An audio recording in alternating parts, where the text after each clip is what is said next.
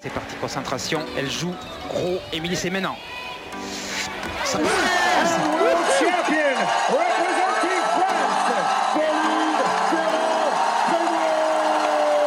Alors peut-être. La Britannique est en train de craquer.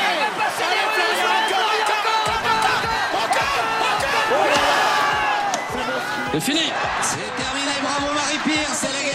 Il va falloir y aller. Elle y va peut-être. Et c'est elle qui marque le 23e but français.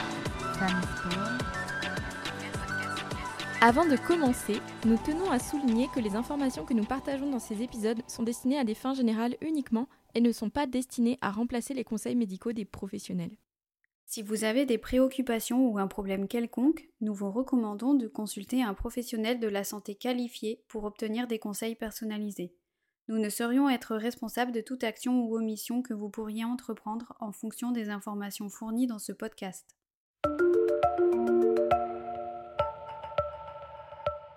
Salut Marion, merci d'être avec nous, enfin avec moi, parce que du coup malheureusement Barbara n'est pas là. Comment ça va pour toi? Bonjour Manon, bah, ça va super bien, merci. Merci pour ton invitation. Bah avec plaisir. Donc je vais t'introduire un petit peu, mais je pense que tu vas compléter euh, ce que je vais dire. Donc tu t'appelles Marion Rabelin. Euh, tu travailles en Belgique, à Bruxelles plus exactement, dans une clinique euh, qui s'assimile au libéral en France, donc, où tu traites notamment euh, des femmes sportives qui vont, ont le désir d'être de, faire une maternité, ou qui sont enceintes, ou qui ont accouché. Donc tu es très portée sur la grossesse et le sport. Et une de tes grosses cordes à ton arc, c'est aussi que tu es spécialisée dans la course à pied. Notamment, tu es speaker à la clinique du coureur sur le cours euh, 1.9, dont je ne me rappelle plus exactement l'intitulé, mais c'est le la course à pied au féminin, me semble. Exactement. Ouais. Et, euh, et voilà. Donc, euh, est-ce que ça, est-ce que j'ai fait le tour? Est-ce que tu veux rajouter quelque chose par rapport à ton parcours? Euh, hum, on va dire que associé à cette, bah, ces deux parties de ma vie, je, je fais une thèse de doctorat aussi. Ah oui, c'est pas négligeable. et tu fais une thèse sur quoi alors? J'ai démarré en, en gros euh, mon, mon questionnement concernant euh, la course à pied pendant la grossesse. Donc euh, ça a démarré en gros Mhm. à la suite de ma deuxième grossesse, enfin non, pendant ma deuxième grossesse en 2016. euh, je pratiquais, de- enfin je pratique depuis toujours la course à pied et, et à ce moment-là, avant donc, dans ce désir de deuxième grossesse, j'avais repris quand même assez intensément l'entraînement. Donc, euh, entre ces deux, ces deux grossesses, mon niveau s'est vraiment amélioré. Euh, et donc, quand je suis tombée enceinte de, de mon fils en, en 2016, euh, je, je n'imaginais pas arrêter la course à pied. Et euh, pourtant, ma gynécologue euh, m'avait formellement interdit de courir pour ma première grossesse et je l'avais, euh, je l'avais vraiment écoutée. C'est-à-dire, en 2013, je tombe enceinte de, de ma fille, je pratique le triathlon et elle me dit bon bah voilà stop la course à pied Euh, donc je l'ai écoutée. J'ai dit effectivement je n'y connaissais rien. Elle me dit les sauts c'est pas bon pour le bébé. Ça, ça, augmente la, la contractilité utérine. Euh, ça, ça secoue votre enfant. Euh, c'est pas c'est pas bon pour lui. C'est pas le moment de courir quoi. Donc je l'avais écoutée en 2013 et donc quand, quand je suis revenue en 2014 à un, bon niveau notamment sur le 10 km 10 km, demi enfin, semi-marathon. Euh, je m'imaginais pas arrêter tout ça pour, euh, pour Karl. Et donc, euh, en 2016, euh, quand, quand ma, de nouveau ma gynécologue m'a dit écoute, maintenant t'arrêtes de nouveau, là j'ai dit écoutez, je vais quand même me renseigner parce que je ne m'imagine pas arrêter. Et je tombe sur les travaux de Caribou, qui a été finalement euh, euh, pour moi une révélation qui m'a complètement rassurée. Euh, qui disait que voilà, une, une grossesse sans contre-indication, vous pouvez continuer à courir, euh, pas de stress quoi. Et donc je suis venue avec ces papiers, vraiment à gynéco. J'adore, elle a dû apprécier. J'avais imprimé, imprimé la, la- la littérature, ces, ces- ces trois papiers de 2016. J'avais dit, ben vous voyez, il n'y a rien qui dit que, que je peux pas. Et elle m'a dit, bon, bah d'accord, euh, c'est vous qui voyez, mais vous, assu- vous, assumez, vous assumez les conséquences. Elle était vraiment très rassurante. Ouais, c'est un peu culpabilisant comme discours quand même. hein. C'est pas facile. Ouais, et donc en 2000 et donc je me suis dit c'est quoi ce discours? Et puis j'ai eu beaucoup de dans, dans ma grossesse il y a eu pas mal de petits moments où elle m'a stressée enfin bref c'était pourtant tout s'est bien passé j'ai accouché normalement Mhm. un petit garçon qui, qui allait très bien qui va très bien il a 6 ans maintenant Euh, et, euh, et du coup euh, je me suis dit il faut faire quelque chose il faut aider les femmes il faut que je fasse quelque chose parce que finalement je suis pas la seule à vivre ça et j'ai envie de voilà, de me mettre au service des femmes. Parce qu'à ce moment-là, je travaillais vraiment déjà beaucoup en, en, en, kiné du sport. Je bossais dans un, dans un centre assez connu près de l'hôpital universitaire Saint-Luc. Donc, on était dans une clinique associée à l'hôpital. Donc, c'était beaucoup, de, beaucoup de traumatos, beaucoup de coureurs pour moi et, et coureuses. Mais voilà, je me suis dit après, j'ai envie de, de m'intéresser un peu plus au sujet de la maternité. donc j'ai démarré mon, un petit peu de mon côté mes recherches. Et en 2018, j'ai démarré en gros le, mon premier sujet de thèse. C'était la condition physique chez la femme enceinte. Et finalement, avec le Covid, oui. j'ai pas, j'ai été bloquée au niveau de, également de mon comité éthique. on va dire qu'à l'UCL, c'était assez compliqué d'obtenir une validation, de faire un test à l'effort sous maximal chez des femmes enceintes. et, et, aussi le, la difficulté de, de recruter avec le, Covid. Il y avait une période très anxiogène, surtout pour les femmes enceintes. C'était vraiment le chaos pour elles on ne savait pas quoi faire. Enfin bref, entre le vaccin, entre l'activité, entre l'exposition au, enfin, au thérapeute. Mmh. Donc j'ai changé de sujet. Et, et, en 2019, quand je suis entrée avec la clinique du coureur, on a développé l'algorithme de la reprise de la course à pied avec Douanca Gendreau et les autres collègues du Canada. Et je me suis dit que finalement, c'était plus approprié de, de, de, développer plutôt cette partie-là du postnatal beaucoup plus, beaucoup plus simple à mettre en place aussi. mais j'avoue que je garde en tête quand même ce sujet d'expertise de, on en parlera probablement aujourd'hui, mais de voilà du, de développer plus la recherche sur l'activité physique pendant la grossesse, pour les athlètes de haut niveau, pour les femmes sédentaires, pour pour les actifs. Enfin voilà, je pense qu'il y a un gros, encore un gros trou, mmh. une grosse limite dans cette dans cette partie pourtant tellement importante finalement. Complètement. mais donc voilà, donc j'ai depuis 2019, c'est plutôt cette thèse aussi qui me prend quand même pas mal de temps, comme, comme toi, Manon. et, et, donc voilà, je compléterai avec ce, ce petit ce parcours en plus de, de recherche. Et qui n'est pas des moindres. C'est effectivement, je pense que les gens se rendent pas tout à fait compte de la thèse, tout ce qu'il faut faire juste avant d'avoir le financement, parce que du coup, si je me m'abuse, t'as pas tu es, dans la période où justement il y a des choses qui sont déjà enclenchées, mais euh, tu attends un peu l'aval de euh, l'université ou, ou, des personnes qui vont, qui vont euh, soutenir ton projet. C'est bien ça? Mmh C'est ça. Et, et, du coup, c'est à, l'université de, de... De, Bruxelles. Donc, je, fais ma thèse à, ouais, je fais ma thèse à, à l'ULB. Ouais, L'Université libre de Bruxelles. Ouais. c'est hallucinant parce que du coup, on dit que c'est des thèses en trois ans, mais en fait, il y a déjà un an et demi, deux ans où tu réfléchis au protocole. En fait, on peut pas se présenter la, la, fleur au fusil dans une université en disant Hey, je veux faire une thèse. Donc, il faut avoir un projet quand même déjà un soutenu par des experts quasiment mmh et mmh surtout bah, des choses qui soient réalisables. Donc, effectivement, sur la femme enceinte, on a beaucoup de choses à dire, mais c'est vraiment une partie qui est hyper difficile à analyser parce que l'espèce de principe de précaution qui est très bien en médecine primum non inséré, bah, ce principe-là, à chaque fois, c'est celui qu'on oppose en fait aux femmes enceintes en se disant, bah, on sait pas, donc dans le doute, on va rien faire. Ouais, mais en fait, ce sont des femmes qui, qui doivent vivre leur vie, en fait, donc ce serait bien qu'on leur apporte des réponses à un moment donné. Et euh, moi, je soutiens énormément ton travail parce que je me doute mmh. euh, de la complexité à laquelle tu dois faire face, en fait, euh, par rapport au protocole, par rapport à tout ce qu'on demande quand on fait de la recherche. Ah oui, et puis quand, quand j'ai démarré en plus ce, sujet de l'activité physique enceinte, je me suis présentée au euh, chef de service euh, en gynécologie euh, à, à l'UCL. Donc c'est c'est l'autre hôpital universitaire, c'est l'universitaire l'hôpital de qui est rattaché à l'UCL, donc c'est l'université catholique de Louvain. Mmh et quand je suis, me suis présentée face au chef de service, je lui ai expliqué le projet de recrutement. Ouais. Et quand j'ai, quand j'ai juste prononcé les trois mots activité physique euh, durant la grossesse, il m'a regardé vraiment, il a écarquillé les yeux. j'étais mais tellement mal, j'ai failli faire un malaise. Et lui aussi peut-être. ah mince. J'ai dit mais qu'est-ce que qu'est-ce que je viens de dire comme connerie en fait? Et, et, là il me répond pourquoi? Il me répond pourquoi? Oh, la vache. Pourquoi l'activité physique pendant la grossesse? Pourquoi pas attendre le postnatal, mademoiselle, qui, qui me sert. Oh là là. Et, euh, et finalement, euh, l'échange a été très bref, mais c'est vraiment véridique. En à peine trois minutes, je crois, parce que je commençais à lui exprimer que bah voilà, les recommandations d'activité physique et tout, mais en fait, il était complètement ailleurs. Il écoutait, il était vraiment quelque part, euh, il, était, ça l'a désintéressé complètement. Voilà. Et, et, après deux minutes, il s'est levé, mais il m'a dit Je suis attendue en césarienne. Et il est parti. Ah ouais, chaud. Et c'est là où, ah ouais, ouais, je me suis pris vraiment une grosse claque parce Oh, j'imagine. c'était un, c'était comme un, un gros, enfin, il y a énormément de naissances par, euh, par, euh, par année hein, dans, dans cet hôpital. On est à des milliers de naissances, hein, donc euh, quand même.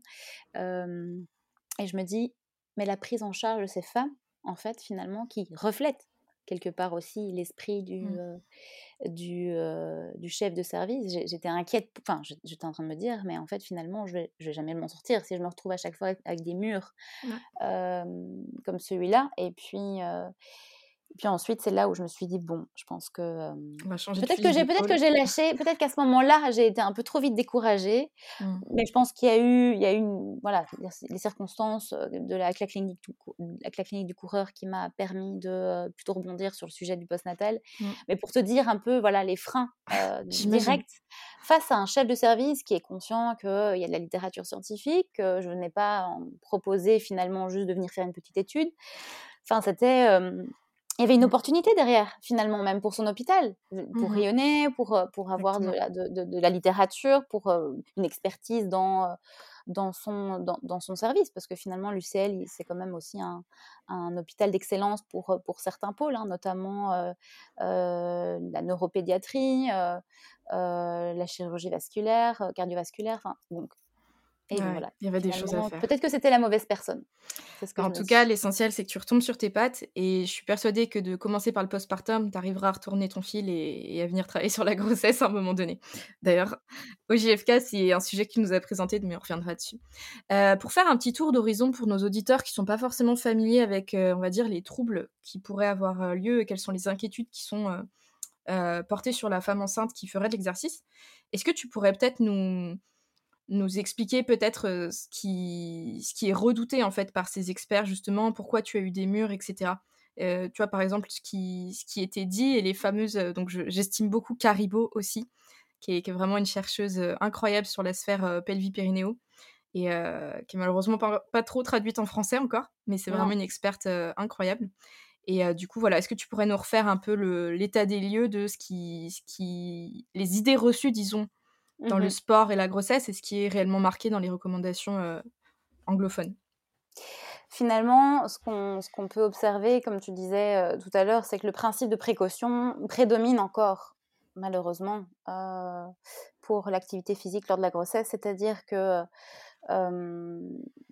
les gynécologues préfèrent, en tout cas pour ceux qui ne sont pas convaincus de l'activité physique, hein, on sait qu'il y a les biais, euh, les, les croyances euh, que vont avoir certains euh, professionnels de santé qui, malgré finalement un discours tel que oui, il faut rester actif dans la grossesse, vont plutôt avoir euh, tendance à se dire ben, moi, je préfère pas prendre un seul risque.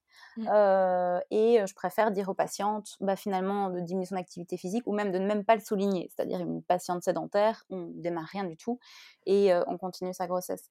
Donc je pense qu'il y a aussi cette, euh, ce, ce- ce principe de précaution qui finalement maintenant on a pu observer les complications au niveau de l'activité physique. C'est ce qui a pu être retrouvé, c'est une complication sur plus de 50 000 heures d'activité physique pratiquée. c'est Euh, C'est- bah voilà, c'est pas n'y a Ouais. pas grand-chose. Et puis les complications qui, ont, qui sont observées, ce sont des complications mineures. Mm.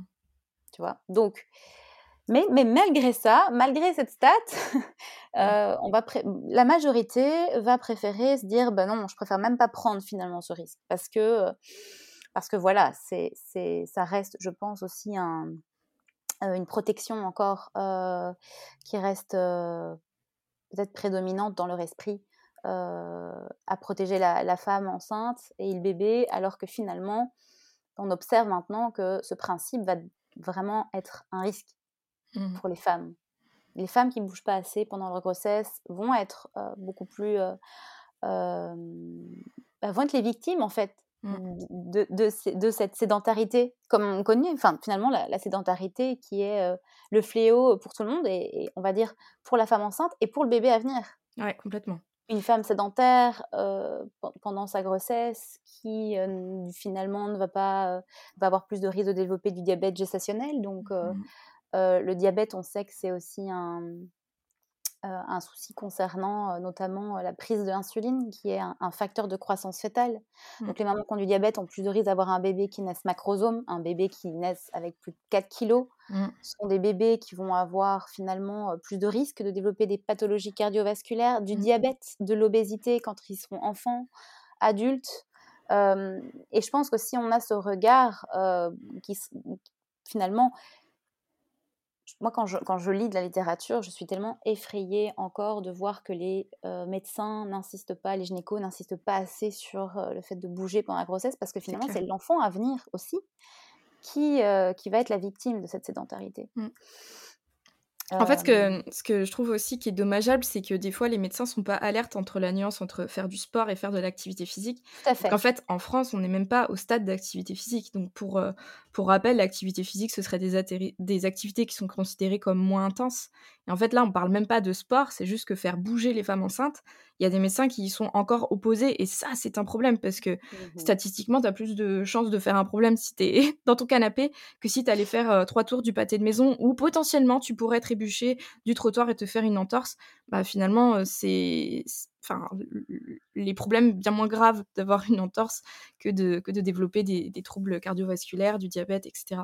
Donc, mmh il y a cette nuance-là. Ce, ratio mmh. bénéfice-risque ah qui, devrait être appliqué aussi et rappelé mmh. beaucoup plus finalement à ces, à ces praticiens. maintenant, les réticences qu'on peut observer dans, chez ces professionnels, c'est aussi finalement la, la méconnaissance du sujet. Bien sûr. Ils ont vraiment un très gros cursus. Je veux dire, c'est très lourd. ah oui, non. L'obstétrique, c'est vraiment très, très intense. maintenant, ça reste aussi je pense que tu as pu, peut-être que tu le sais aussi dans différents hôpitaux, mais il y a des protocoles qui existent dans certains hôpitaux et donc il y, a des il, y a des, il y a des hôpitaux qui vont aller proposer, parce que c'est dans le protocole, des séances d'activité physique aux femmes enceintes. Mmh, mais notamment dans l'hôpital où j'ai été face à un mur, ah oui. il y a de l'activité physique. Mais attention, l'activité physique, quelque part, c'était simplement les prémices. Donc, ils proposaient de l'aquagym, mais avec des places limitées. et, et, finalement, ils n'ont pas mis en place des vraies séances de sport ou d'activité physique, enfin, on va dire, de façon régulière, ouverte à toutes, avec une grosse capacité. Je veux dire, c'était... En fait, c'est exactement ce que je te disais, c'est que déjà l'activité physique, ce serait pas mal, mais qu'en fait, il faut aller un petit peu plus loin pour, bah, par exemple, toi qui étais athlète quand même, enfin, t'as pas précisé ton temps de 10 km, mais il est, il est quand même très bon, n'est-ce pas? C'est combien déjà? Oui, j'ai, alors, on va dire en, meilleur temps que j'ai pu faire depuis, depuis mes grossesses, c'est plutôt 1h20 au, 20 km de Bruxelles, qui est une course assez. Enfin, on est 40 000 coureurs cette course. Bravo. Donc, Bravo. Une, belle perf. Donc, en fait, oui, c'est cette, cet écart qu'on a entre la femme sédentaire qu'on voudrait déjà mettre à l'activité physique parce que ça a énormément de bénéfices. Et après, il y a un autre gap en fait entre l'activité physique et le sport pour tous les sportifs qui voudraient bah, limiter leur risque de retour au sport avec des blessures, etc. Et toi, c'est vraiment ton domaine d'expertise, c'est que au-delà de tout ce qu'il y a à faire sur l'activité physique, tu t'es attaqué à l'autre bout de bah bonjour, on aimerait, je suis sportive et j'aimerais faire du sport, vraiment du sport, ouais ouais, pas de l'activité physique, pas de la marche, pas de l'aquagym, euh, la même discipline que les femmes faisaient pendant leur, leur vie normale. Tout à fait. Mais mais et, du coup, c'est un sacré morceau parce que tu, tu heurtes déjà à cette espèce de d'incompréhension vis-à-vis de l'activité physique où certains n'ont pas encore intégré les recommandations vis-à-vis de l'activité physique dans leur bonne pratique. et on ne jette pas la pierre aux médecins, on est conscient que le système de soins est difficile et qu'ils ont beaucoup de choses à apprendre. Mais effectivement, le, les recommandations, c'est quand même de bouger pendant la grossesse. et on reviendra, je pense, sur ces recommandations en termes de chiffres. Et du coup, toi, tu t'attaques à faisons du sport vraiment quand on est enceinte. Oui, oui, mais c'est ça, faisons, n'ayons pas peur de, finalement ce que, ce que, je, que je démarre mes conférences en ce moment avec, avec cette petite phrase. Voilà, durant la grossesse, ne modifiez pas votre activité physique. J'aime beaucoup cette. Il n'y a pas de raison de modifier, sauf. Mais voilà, pas de raison de modifier, sauf si tu es athlète de haut niveau et que tu t'entraînes avec des très hautes intensités. Et encore, tu vois, même mmh. la haute intensité n'est pas étudiée, n'a pas été étudiée. Mais non, c'est difficile parce que, comme tu le disais, il y a des médecins qui sont ultra culpabilisants et qui vont laisser les femmes avec ça en disant Eh ben, vous vous débrouillez. Hein. C'est-à-dire que s'il se passe un truc, et eh ben, vous n'aurez que vos deux yeux pour pleurer et c'est très ah dur de se dire Est-ce que je me fais confiance? Est-ce que je prends le risque? Au JFK, il y a, quelqu'un qui a, parlé de bébé précieux. je connaissais pas ce terme, mais je trouvais ça joli. Et c'est vrai que finalement, quand c'est un bébé qui a été attendu, désiré, avec une Mmh. PMA, etc., tu, Oui. Tu, vois les choses un petit peu différemment. Mais est-ce qu'on peut peut-être faire le tour d'horizon sur ce qu'on ne veut pas qu'il se passe éventuellement? Euh, quels seraient les signes qui indiquent qu'il se passe quelque chose de pas bien pour la maman, pas bien pour le bébé? Tu vois, quel, euh, sont les guidelines pour euh, continuer à pratiquer son sport?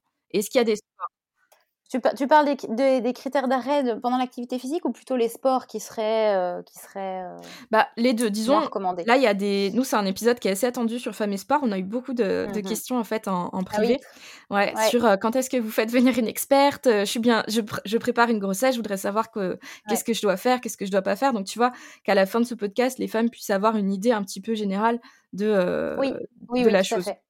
Je pense que le- ce qui est intéressant, c'est donc parler des, des recommandations aussi déjà. Mhm. Finalement, euh, quand, tu, quand ta grossesse est sans, contre-indication, hein, il y, a des, euh, y, y a des grossesses avec des contre-indications, évidemment. Euh, donc, en tout cas, quand ta grossesse se passe bien, euh, que tu n'es pas active, il est recommandé de te mettre à bouger pendant ta grossesse. Il faut Mm. euh, rapidement se mettre à l'activité physique, ne pas attendre trois mois. Hein. il y a toujours cette aussi, euh, on entend encore un peu ce mythe de j'attends les trois mois, hein, qui correspond au moment où on l'annonce, euh, où euh, on se dit voilà j'ai moins de chances de perdre mon bébé après trois mois, ce qui est Ouais. vrai. hein. Mais en aucun cas l'activité physique pendant les trois mois a été finalement associée à la perte de bébé.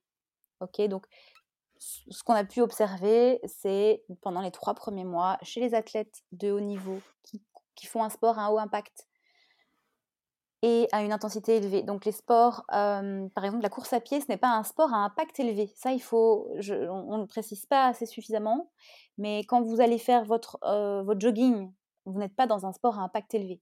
Si Mm. vous faites des intervalles sur piste, C'est différent. c'est différent. voilà, mais il faut pas. Il y a aussi encore hein, ce, Ouais, cette, euh, cette, cette incompréhension aussi au niveau de, de- de certains sports. Donc, si vous êtes enceinte, premier trimestre, vous n'êtes pas active, vous démarrez une activité physique, celle qui vous fait plaisir. Grave. Si vous êtes, vous êtes une crossfiteuse, euh, on va pas commencer à vous euh, proposer de la natation. Si vous n'aimez pas nager, enfin, je veux dire, il faut. Il faut Restons. Ouais, Voilà, le but, c'est qu'on reste actif et on va pas t'amener sur de la danse si c'est Voilà. pas du tout un truc que t'aimes, si Voilà. t'aimes pas aller dans l'eau, tu vois pas, on va pas te proposer de l'aquabike. Non, Et tout est adaptable en fait. Mm. Exactement, tout est adaptable. Voilà, c'est exactement ça. Vous quantifiez bien votre activité physique, vous suivez, donc je vais vous parler après des les différents critères d'arrêt, mais euh, en tout cas, vous démarrez rapidement. On, est, on parle en général dans les recommandations, on parle de euh, 15 à 30 minutes par jour d'activité Mhm. euh, physique. Et l'intensité doit être modérée pour rentrer dans les recommandations. Donc. Comment est-ce que je sais si je suis dans une intensité modérée? Il va y avoir différentes, euh, différents tests. Il y a le test de la parole, qui selon moi n'est pas le plus, le plus intéressant pour être vraiment dans une intensité modérée, parce que si tu papotes avec ta copine pendant ton activité physique, bah, tu es peut-être en intensité légère. Ok. On sait que tu n'es pas en intensité élevée, ça c'est sûr quand tu parles, mais euh, finalement l'intensité, le, le- le test de la parole ne va pas être le plus fiable. Euh, la fréquence cardiaque aussi, ça c'est assez, euh, assez discuté. Je pense que ça peut être utilisé chez les patientes qui sont habituées à utiliser la Mhm. fréquence cardiaque. Euh, maintenant, on sait que la fréquence cardiaque cible, donc celle qu'on devrait normalement atteindre, ne peut pas être évaluée pendant la grossesse puisque notre fréquence cardiaque de repos est élevée. Elle est plus élevée que la norme. Donc, tu serais encore en dessous des FC qu'on demanderait. Exact, exactement. Alors attends, juste pour, euh, pour clarifier un peu, le test de la parole, il va nous permettre de dire si tu peux plus parler, c'est que c'est trop. On est d'accord, hein Mais le problème, c'est que euh, si tu peux parler, tu peux être aussi trop en dessous de ce qu'on aimerait que tu fasses. Exactement. Tout D'accord? à fait. Ouais. Pour l'AFC, du coup, si elle est trop élevée, finalement, c'est pas un bon indicateur parce que on sera pas dans le pourcentage, parce que généralement, quand on veut faire de l'intensité, on essaye de cibler. Donc, les personnes qui sont habituées à travailler avec un fréquence-mètre, on dit voilà, tu fais une séance à 90% de ta AFC, 80%, 60%, etc.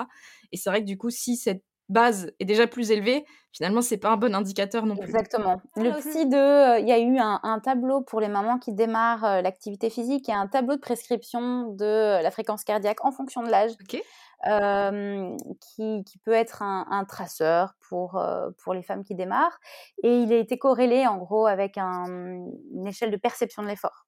Qui ça finalement, selon moi, reste l'outil le plus, le plus intéressant pendant la Ok. grossesse, c'est-à-dire de 0 à 10 ou de 6 sur 20. On utilise l'échelle de perception modifiée de, de, Borg. Et, et, en gros, on va proposer aux femmes d'être entre 12 et 13 sur 20 pendant leur activité physique, sans pour, plutôt pour celles qui sont peu entraînées. Et les entraînées, on propose de monter à 15. Ok, super. Donc ça déjà, je pense que ça c'est intéressant d'avoir. Vous pouvez proposer, vous pouvez montrer ce petit, ce, on le mettra voilà, tu le mettras dans la barre d'infos, dans les notes, tu, tu me l'enverras. finalement, 13 sur 20, l'activité physique, minimum 150 minutes d'activité par semaine. Mmh et on propose également de faire du renforcement musculaire global, donc poids de corps, éventuellement quand on démarre, évidemment, quand on fait du crossfit et qu'on est habitué à porter des charges lourdes, c'est pas la même considération.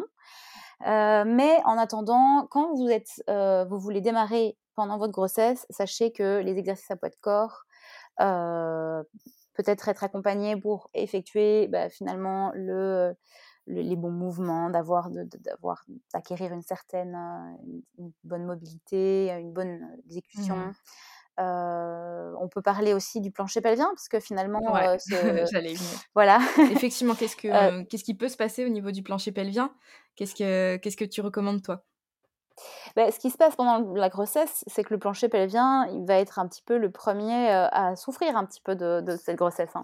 Ça, c'est évident. Pourquoi déjà, premier trimestre, il n'y a pas de rapport réel avec une prise de, de poids C'est plutôt lié à l'imprégnation hormonale qui va être clairement présente dès les premières semaines de grossesse. Mmh et il va y avoir une imprégnation qui va plutôt être localisée au niveau du, on va dire, du, complexe lombopelvien. Mmh et, donc finalement, notre plancher pelvien bah, va être aussi, étant situé dans cette région, va directement avoir cette J'aime pas dire ce relâchement. Je préfère parler d'une mobilité. Une mobilité qui est, euh, qui est un peu augmentée au niveau du plancher pelvien dès le début de notre grossesse. Et donc finalement, il y a des, euh, des symptômes euh, tels que des fuites urinaires, des lourdeurs périnéales, des urgences, ces nouveaux symptômes qui peuvent apparaître dès le premier trimestre, même s'il n'y a pas de prise de poids. Et qu'est-ce qu'on fait du coup? Des... Est-ce que c'est des facteurs indiquant qu'il faut réduire l'activité? Qu'est-ce que tu en fais en fait s'ils apparaissent? Alors, s'ils apparaissent, on va pas réduire l'activité directement, voilà. Et on va déjà, finalement, le, plus intéressant, c'est de déjà comprendre que ce relâchement, euh, il est quelque, quelque part inhérent à la grossesse et pas inhérent à une activité mmh. physique. Maintenant, il va y avoir différents cas. Il y a des femmes qui vont démarrer l'activité physique pendant leur grossesse qui vont avoir des qui vont avoir des fuites. Donc il va y avoir le sport va révéler finalement leurs symptômes, mais ne va pas être finalement le déclencheur. C'est pas c'est pas l'effet de causalité directe. Euh, donc les femmes qui vont avoir des symptômes pendant leur grossesse, bah, direct on va voir euh, un kiné spécialisé en rééducation périnéale pour réentraîner son plancher pelvien, avoir une conscience de son plancher pelvien déjà. Euh, et, et continuer son activité physique. Vraiment. Par contre, si le sport aggrave les symptômes. Mmh. Que ce soit pendant après. ou jusqu'à voilà, après. Euh, là, on peut peut-être revoir un petit peu le type d'entraînement. Je vais d'abord changer peut-être l'intensité mmh que le volume. C'est finalement euh, important de garder notre volume mmh. pendant la grossesse parce qu'on sait qu'en plus, spontanément, les femmes, que ce soit des athlètes ou des récréatives, des compétitrices ou des récréatives, le volume va diminuer au fur et à mesure de la grossesse. Donc, maintenons-le le plus possible. Euh, éventuellement, si euh, les symptômes perdurent, imaginons, je prends un exemple d'une coureuse qui me dit, ben voilà, moi, quand je fais ma piste, quand je fais mes séances sur piste, c'est là où j'aurai mes fuites urinaires euh, et j'en avais pas avant mmh. ma grossesse. Ben, c'est là, effectivement, où on va pas lui dire de continuer avec des fuites urinaires. Voilà. L'idée, c'est pas de d'avoir ces symptômes pendant, pendant sa grossesse. C'est plutôt de lui dire, bah, écoute, on va peut-être diminuer ton intensité. Et puis peut-être qu'elle va vous dire, bah ouais, effectivement, quand je suis pas, je suis plus à 100% de la VMA, mmh. je suis à 95. Euh, quand je fais mes séries de 300, euh, eh ben, j'ai plus mes futurinaires et c'est quand même vachement plus confortable. Et, vous aurez plus de chances aussi de continuer votre séance pendant la grossesse mmh. parce que vous n'aurez pas de symptômes. donc ça, c'est clair que c'est le message qu'il que, que faut faire passer euh, pendant la grossesse. C'est on va pas modifier son activité physique, sauf si on, on commence à avoir des symptômes abdominopelviens ou même musculosquelettiques. Mmh. Finalement, euh, les femmes enceintes, euh, rapidement peuvent se plaindre hein, de douleurs abdominales, d'avoir de l'inconfort lombaire, d'avoir des douleurs pubiennes, mmh. de ne pas avoir les mêmes sensations, puisque notre biomécanique va, va aussi changer assez, assez rapidement. donc c'est finalement être à l'écoute de, de, ces symptômes et, et, finalement aussi avoir une, un objectif de je veux me maintenir le plus longtemps dans ma grossesse, alors je ne dois pas avoir peur aussi de diminuer mon intensité. Mmh parce que de toute façon, si tu continues à t'entraîner avec un volume intéressant, en diminuant ton intensité, on a pu observer que les femmes arrivaient en dernier trimestre avec une VO2 qui se, qui se maintenait.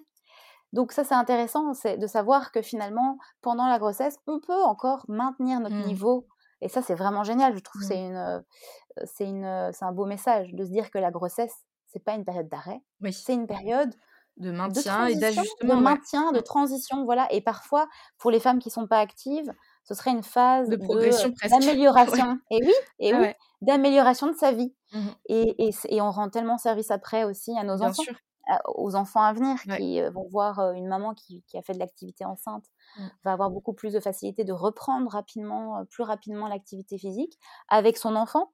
Donc faire plus de balades, être plus dehors, être au contact de la nature mmh. ou, voir sa maman se sentir bien parce qu'elle a repris son activité. Enfin, je, je pense que c'est vraiment, c'est vraiment un, service qu'on rend euh, euh, à la société. Hein, mmh. Finalement, euh, moi je vais jusqu'ici. Hein, je pense que les, enfants de demain, les enfants de demain, finalement, ils sont aussi quelque part façonnés déjà à la base pendant pendant la grossesse. Mmh. C'est vrai. Donc c'est vraiment, il n'y a pas de raison de modifier son activité physique sauf si on est athlète de haut niveau et qu'on a des entraînements qui dépassent 90% de la fréquence cardiaque maximale, euh, si on euh, a des symptômes mmh. abdominopelviens, fuite urinaire, lourdeur périnéale, des urgences, donc des envies pressantes, d'aller tout le temps envie de faire pipi par exemple quand je fais mmh. mon activité, euh, des douleurs musculo-squelettiques. Là, finalement, on va faire un suivi, on va voir quelqu'un, c'est toujours mieux. Hein, aller voir vraiment des, des personnes, euh, des professionnels qui sont spécialisés dans la périnatalité. Mmh. et, et, puis voilà, soyez vraiment, ayez confiance en votre corps. J'ai mmh. pas mal de patientes tout à fait très sportives, vraiment qui ont des passés, enfin vraiment des passifs de. J'ai une patiente euh, qui, fait de l'Ironman, enfin voilà, qui a une, une, conscience de son corps très, très grande. Et euh, effectivement, elle est rentrée dans un contexte de PMA et, et finalement, elle, quand elle a su qu'elle était tombée enceinte, elle, elle m'a dit, mais moi, je, me suis sentie tellement vulnérable, je, je, plus, aucun, plus aucun désir, plus aucune envie vraiment de m'entraîner, de me dire maintenant, je mets un haut là, je, je, préfère. Bon, il y avait surtout la crainte hein, aussi de, perdre son enfant, mais elle préférait vraiment, elle, elle faisait partie vraiment de, de, de cette population où trop de, trop de croyances euh, mmh. qui ont complètement inhibé euh, finalement son besoin de faire de l'activité physique. Donc je lui ai simplement reparlé avec elle du minimum qu'il fallait avoir, finalement. C'était notre deal. Je lui ai dit, écoute, il faut quand même que tu aies ton minimum parce que je veux pas envie que tu me fasses de, une hypertension artérielle, euh, quoi que ce mmh soit, ou prendre trop de poids et qu'à la fin on soit, on soit plus embêté et, et, puis, et puis finalement, voilà, on a décidé de pas courir. Et je dis on parce que finalement, c'est aussi une discussion. Hein, que, bien sûr, c'est un contrat. C'est un contrat. Mmh.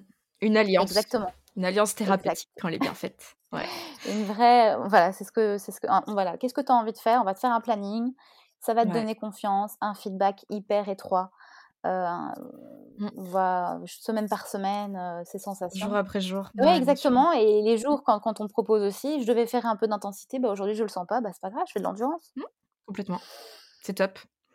Et je vais t'amener un petit peu. Donc là, tu nous as fait un super, je trouve, rétrospectif sur la course à pied. Je t'amène un petit peu le, de, hors de ta zone d'expertise concernant les sports collectifs. Est-ce qu'il y a des recommandations particulières? Je pense notamment au handball où c'est un peu un mmh. peu physique, etc. Est-ce que est qu'on donne les mêmes indications? Est-ce qu'on justement il y a d'autres choses à prendre en compte?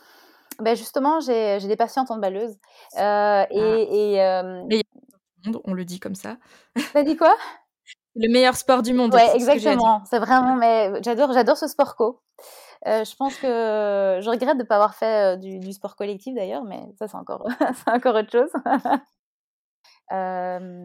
non, les sports co. bah, alors le handball, écoute, un peu au même titre que, que, le volet. Il y a plus de basket, enfin, il, y a mmh. plus de, il y a plus de contact. maintenant, il n'y a pas de, il a pas de contre-indication à pratiquer en fait pendant sa grossesse. Mmh. C'est aussi finalement les, ce qu'on a pu observer, c'est que les, les, joueuses à partir du deuxième trimestre, quand le volume était un peu plus, volume abdominal est un peu plus conséquent, et que dans le contact il y a une crainte de, de recevoir un, un coup, bah, on va observer quand même moins de, moins de joueuses enceintes du, du, deuxième trimestre pendant cette période. Maintenant, il faut continuer les entraînements collectifs, il faut aller au physique. Enfin, je pense que ça, c'est hyper important. Et mmh. puis, la cohésion du groupe, se sentir encore voilà, mmh inclus. Et puis, ça nous, ça nous booste pour revenir. Et puis, comme ça, on peut faire quand même son activité physique. Peut-être peut avoir les matchs en mmh. moins au bout d'un moment. Mais tu sais, il y a des, des, joueuses de basket qui, qui, ont participé une notamment qui a participé aux, Jeux Olympiques. elle était enceinte de 4 mois passés, je pense, 4 ou 5 mois. Elle n'avait pas encore d'abdomen mmh. et puis tout s'est bien passé, mais elle a quand même fait ses compètes, quoi. Donc elle a eu, elle a eu ses contacts, elle est tombée. donc ça reste, c'est pas décrit hein, qu'une chute va faire perdre ton bébé. Après, c'est plutôt mmh. toi, c'est toi, c'est toi qui finalement prends le coup. Donc quand on parle aussi de, cette protection, comme tu dis, bébé précieux, il faut savoir que le bébé, il est dans une poche avec du liquide, hein, le liquide amniotique, d'accord? Ce liquide amniotique, il rend l'utérus incompressible. Mmh. Vraiment. Donc, mmh. votre bébé n'est pas écrasé quand vous vous pliez. je, vois encore des patientes qui n'osent pas aller ramasser quelque chose parce qu'elles disent, ben non, je ne veux pas comprimer. Et je me dis, mais mais, mais, mais, tu vois, la désinformation terrible quand même. Donc, effectivement, la course à pied, c'est encore un, ou, les sports à impact, c'est encore, c'est encore une autre, peut-être une autre image, enfin, une autre représentation qu'on se fait du, du, bébé dans la poche là. Mmh. mais, mais imaginez-le, cool, pisse, il est dans sa poche là, il est bercé. Moi, je me, enfin, personnellement, je me souviens quand je courais, j'ai eu la chance de courir jusqu'à 7 mois de grossesse avec Karl c'était les moments les plus, où j'étais le plus confortable au niveau de, de, finalement de la contractilité utérine. Mon, mon, utérus se contractait beaucoup quand je travaillais, quand j'avais des, gros, des grosses journées, hein, comme tous les kinés.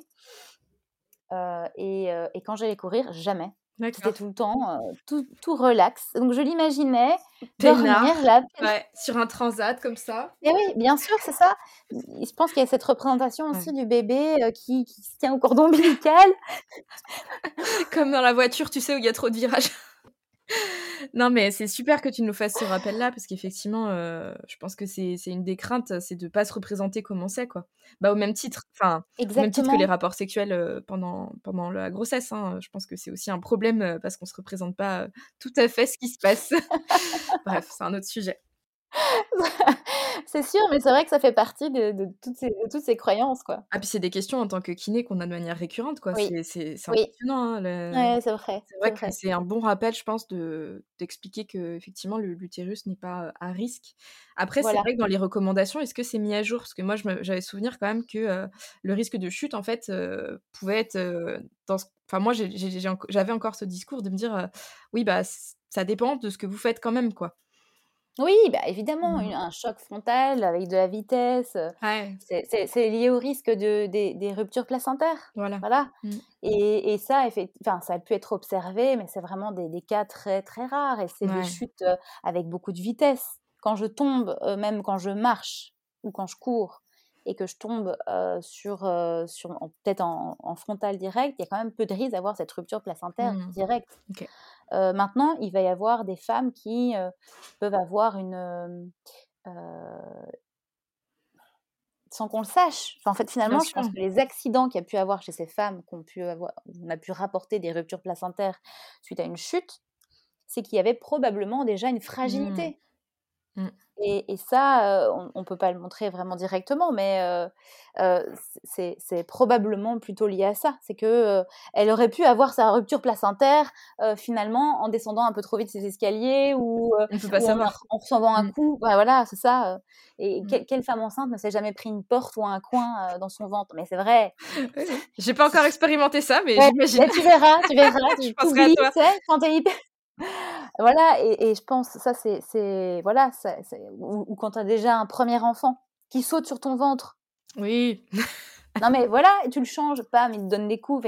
Bah je pense oui. qu'il faut aussi, euh, il faut Mm. revenir un peu à, à- il faut aussi penser au quotidien qui est probablement plus, c'est plus le quotidien qui va être responsable de nos inconforts que l'activité physique. Mm.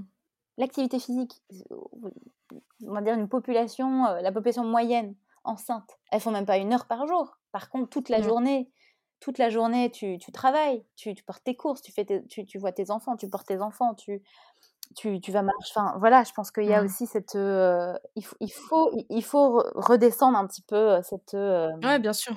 Ce niveau d'anxiété qui, euh, qui, selon moi, on, on passe trop de temps en fait à, à parler du, du- vois, de ces risques liés à l'activité physique, alors que finalement, comme, comme on disait tout à l'heure, euh, tu as plus de t'as plus de, pro- de problèmes à rester assis chez toi euh, plutôt que Bah ça, on est bien d'accord.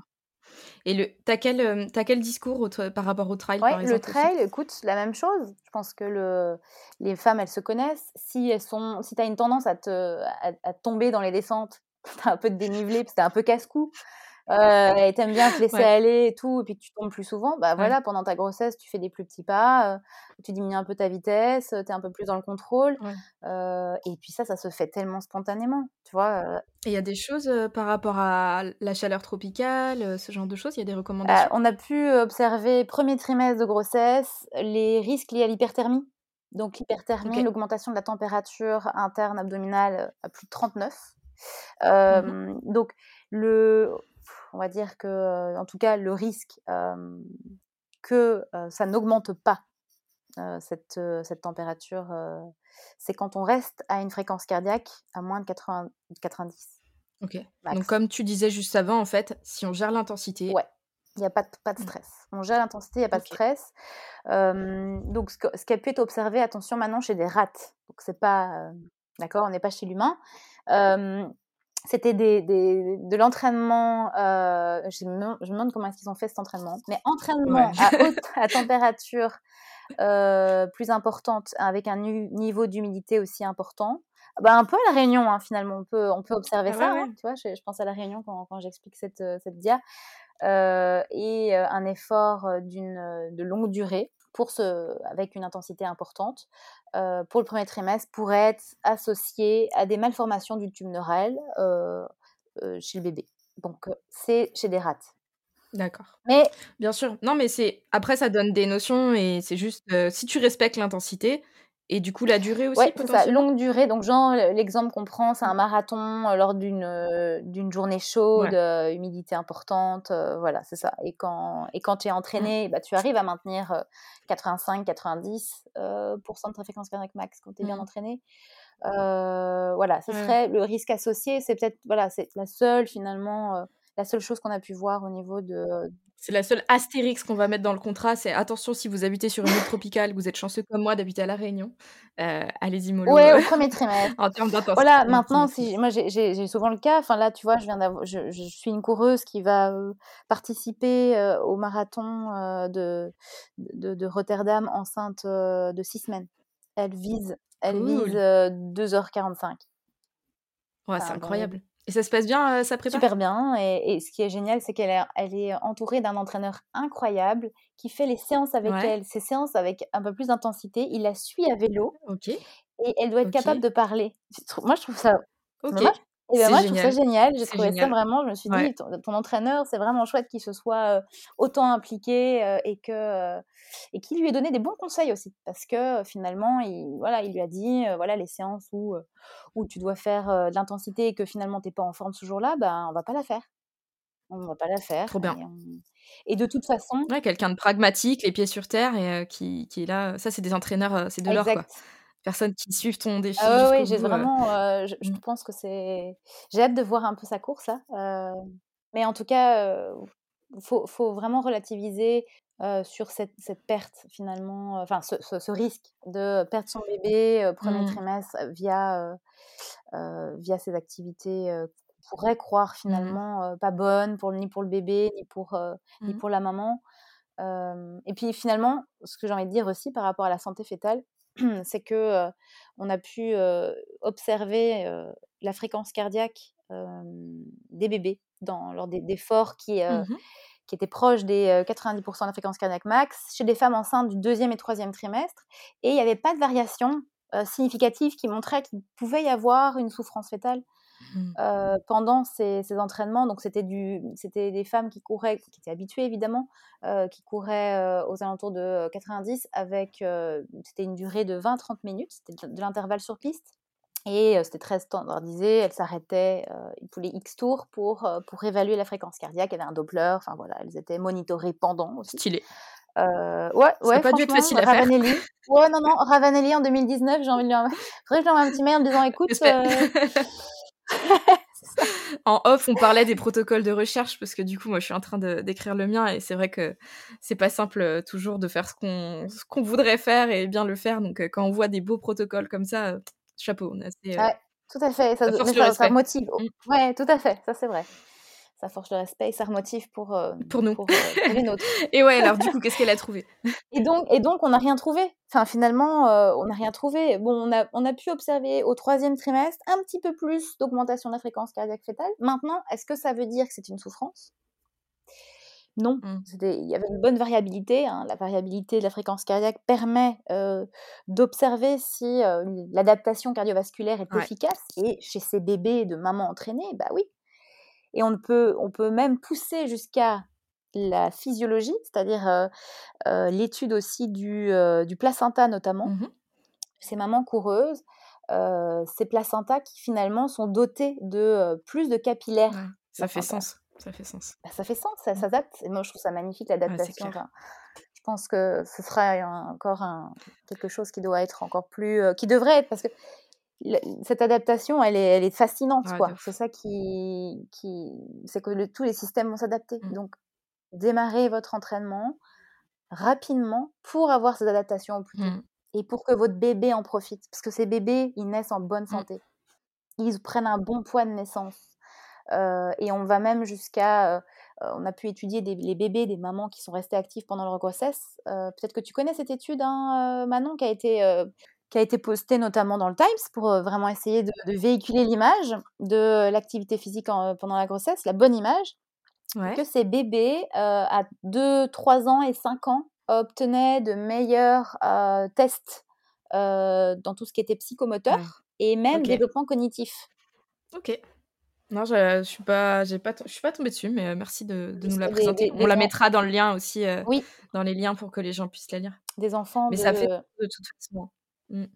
Alors après, est-ce que c'est parce qu'ils ont été, parce que la maman est restée active pendant la grossesse, ou parce que le comportement de la maman en postnatal a stimulé son enfant? Enfin voilà, je pense que il manquait peut-être un petit peu de, je pense que dans l'étude il manquait un petit peu aussi le, de préciser l'environnement des mamans. Bien sûr. Évidemment l'environnement mmh. social. qui contribue énormément au développement neuromoteur de l'enfant, mais tu sais, il y a aussi des études sur, sur le profil génétique des parents qui en fait, bah, tu vois, les, les, enfants de deux athlètes sont généralement des super athlètes avec une VO2 max impressionnante. Donc de toute façon, le, fait d'être actif en tant que parent va déjà offrir un background génétique à ton enfant qui est, bien meilleur que si la personne était sédentaire. Donc de toute façon, c'est le discours que, que, favorise la clinique du coureur. Donc je pense que tu, tu contribues, enfin tu, tu, es d'accord avec ça. mais enfin, de toute façon, le sport est bon pour votre santé. Et c'est ça. De toute façon, a, fortiori, ça va être une question de dosage, ça va être une question d'intensité, ça va être une question de, de, repos, en fait, et puis des piliers qui sont la nutrition, le sommeil, tout ça, enfin, des basiques essentiels, y compris en grossesse. Et on, parlait du profil génétique, je pense qu'il est important aussi, c'est de se dire que tu peux avoir un profil génétique très intéressant, mais s'il n'est pas stimulé adéquatement et mmh. précocement, tu n'auras pas cette VO2 max dont tu parlais euh, intéressante c'est parce que les enfants, voilà, ont été, euh, ont, été probablement aussi euh, stimulés plus jeunes, tu vois, parce que les parents étant euh, sportifs, ils les stimulent. Ils bah avaient besoin de bouger, voilà, et que l'enfant finalement aussi a, mmh, pris goût à, bouger. Et, je pense que dans mon expérience avec avec mes enfants, ma fille Cléo fait maintenant qui a bientôt 10 ans, elle, elle, elle, adore courir, elle court depuis toujours. On, a commencé à mmh. s'entraîner toutes les deux quand elle avait 4 ans. Je me souviens sur la plage, on faisait de l'alternance marche. Les gens nous regardaient de dire mais elle est folle cette mère là avec sa fille.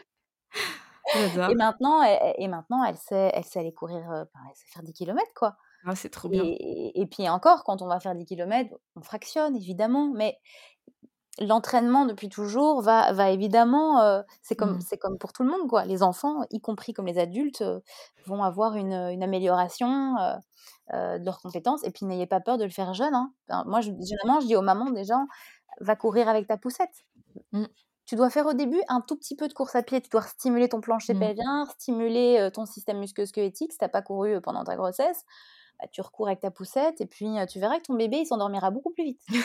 tu m'étonnes. Le Et problème, je crois que tu fais ça aussi, hein, c'est pour un Move Fit que les bébés peuvent être. Enfin, vous venez, les mamans viennent avec les bébés, ils sont posés Ouais. sur le tapis et tout ça, et un environnement qui est ultra favorable. Je suis trop fan de ces séances maman-enfant, je trouve ça trop chouette. Mais c'est vrai que là, euh, maintenant, les beaux jours vont, reviennent. hein, donc ça, ça va nous sauver parce qu'en Ouais. Belgique, on n'est pas gâtés comme toi, la Réunion.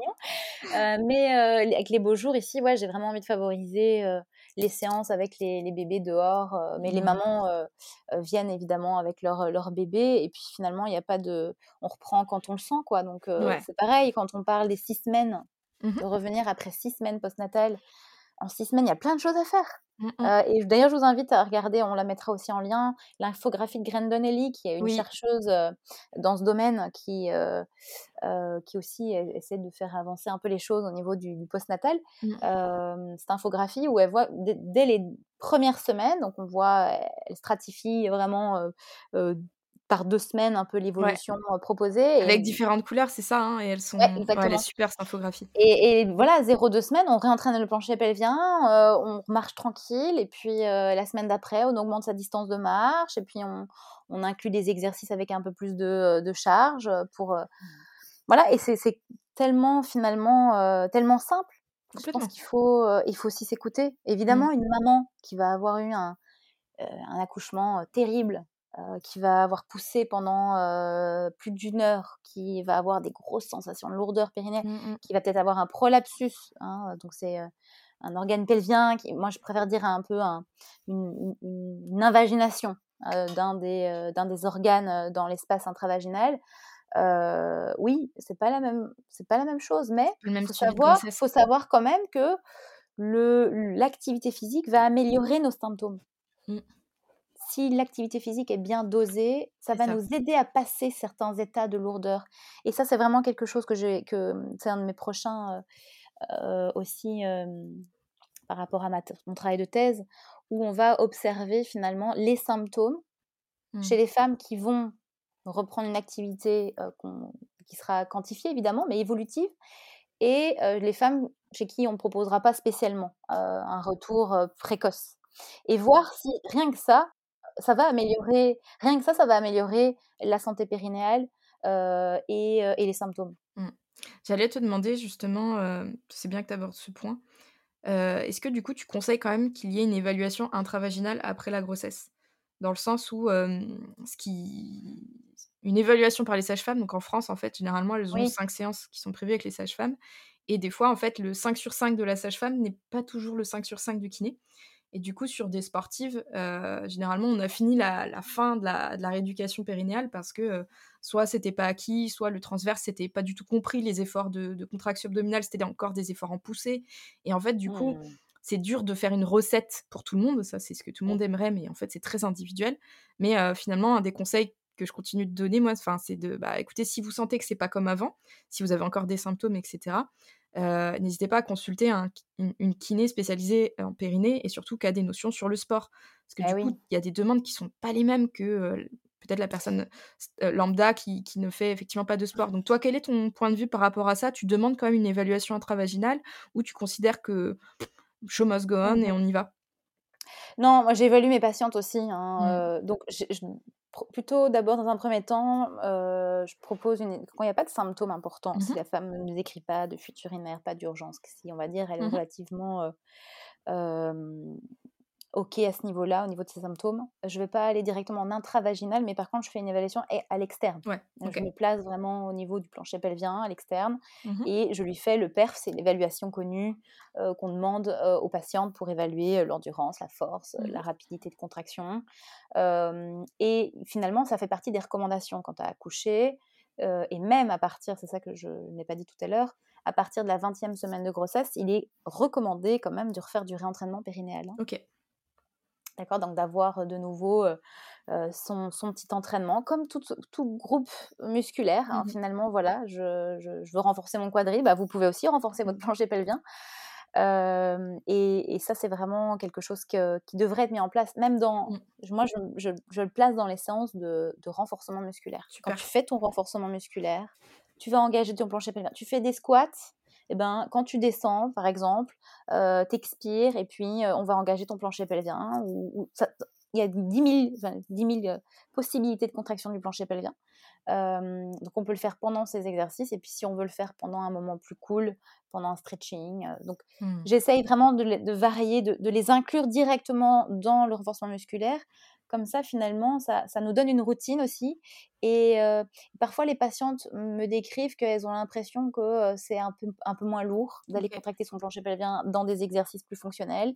Et en plus, elles sont contentes parce que musculairement, elles ont bossé, elles ont senti leurs jambes travailler, le reste travailler, et pas mmh. que leur plancher pelvien. Quoi. Parfois, elles se disent est-ce que j'ai vraiment fait de l'exercice? Mmh. Donc, la, inclure le renforcement musculaire avec la santé pelvienne, c'est vraiment très intéressant. Et en postnatal, c'est recommandé de s'entraîner minimum 12 semaines. Donc, peu importe quand vous commencez. Mmh on peut commencer son entraînement périnéal dès qu'on a accouché. Si on n'a pas eu la chance d'avoir eu cette information et qu'on apprend qu'on commence sa rééducation à 6 semaines postnatales, c'est pas grave, on démarre à 6 semaines. mais en tout cas, il faut, avec ou sans symptômes, c'est vraiment recommandé d'aller d'aller réentraîner, en tout cas d'aller conscientiser son plancher mmh. Et du coup, ça, ça servent les séances chez la sage-femme ou potentiellement chez le kiné? Mmh. Et donc, et, donc ces, ces, séances que vous faites avec les sages-femmes, je, je, ne connais pas vraiment leur finalement le, ce que je trouve dommage, c'est quand j'ai des patients qui viennent me voir, qui ont aussi, on a aussi des sages-femmes en mmh Belgique hein, qui font la rééducation hein, périnéale.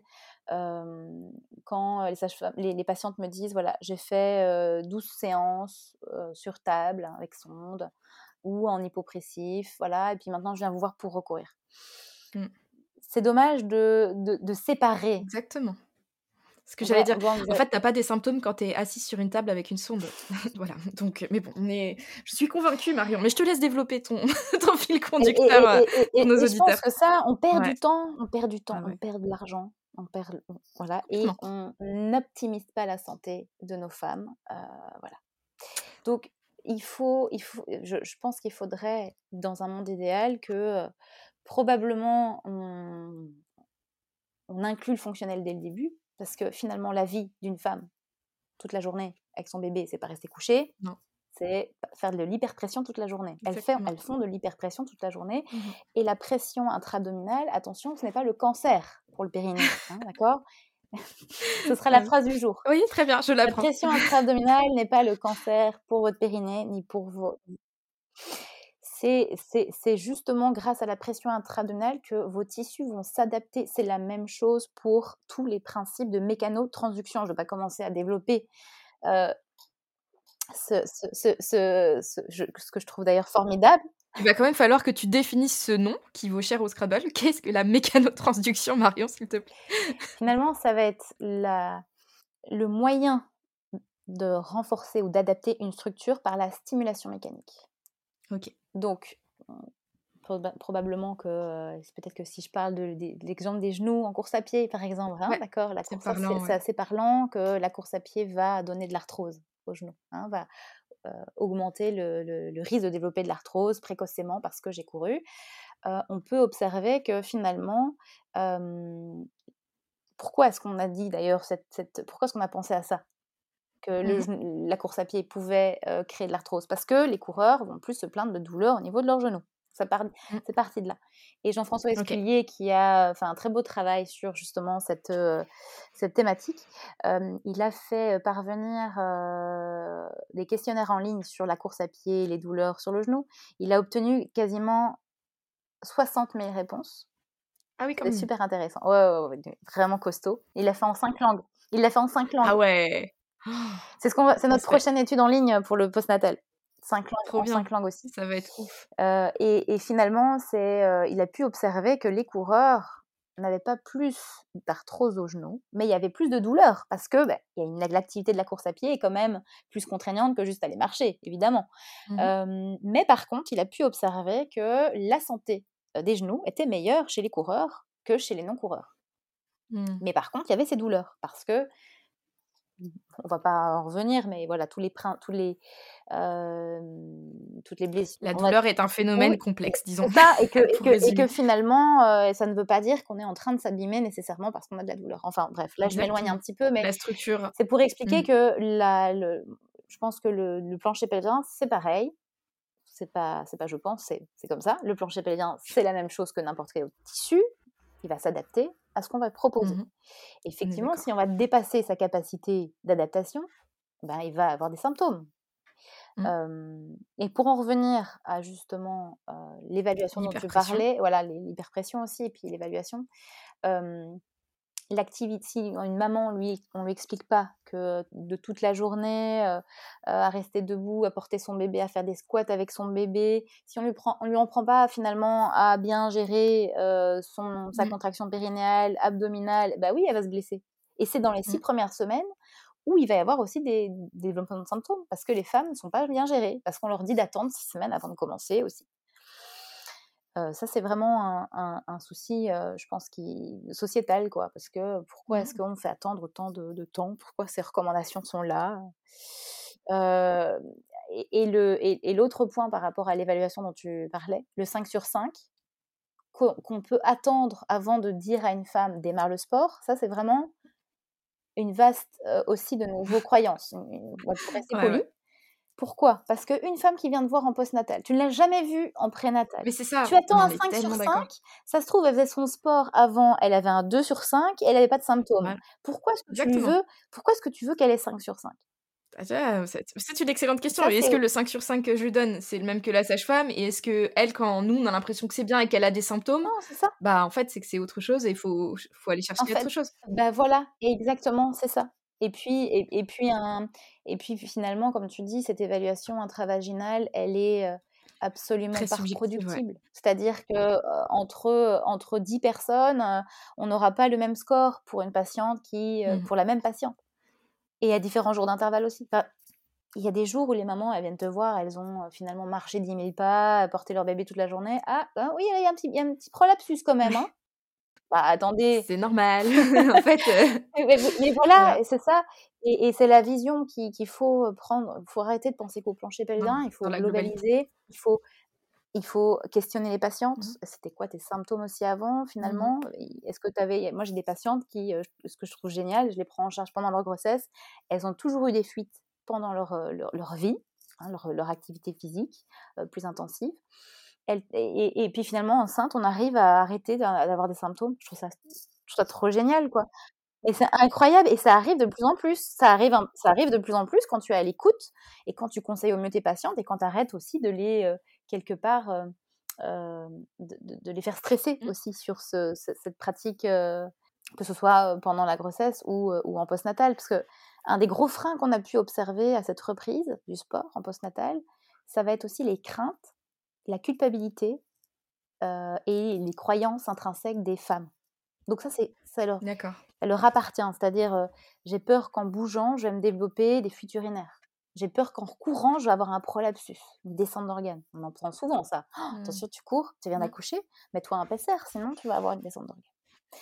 Toutes ces Mm. craintes vont aussi développer euh, plus de stratégies qui va faire qu'elles ont plus de risques, elles auront plus de risques de les développer en plus. C'est- incroyable. Mm. Ça, c'est le dernier papier que j'ai pu lire là-dessus. Euh, ça m'a un peu bouleversée où je me suis dit, en fait, on, a des, on peut se créer des prédispositions aussi Mm. par... Le discours Ouais, nocebo, exactement. euh, à la fois des proches, à la fois des professionnels Parce de santé parce qu'elle euh, sont développe des mauvaises, des mauvaises habitudes. C'est comme une patiente qui a des fuites urinaires quand elle va faire sa séance d'intensité, hein, comme tu as pu l'entendre aussi Mhm. toi dans le crossfit ou dans les, les sports avec plus de, parfois, de... ça c'est pas un sport à impact élevé, hein, le crossfit, c'est un sport à haute augmentation de pression intra-abdominale. Qu'en fait, une patiente qui va vous décrire des, des fuites urinaires qu'elle a quand elle fait sa séance d'intensité, sa séance de piste. Moi, typiquement, mes coureuses qui viennent me voir, voilà, tel jour j'ai la piste, je sais que je vais avoir des fuites urinaires pendant la piste.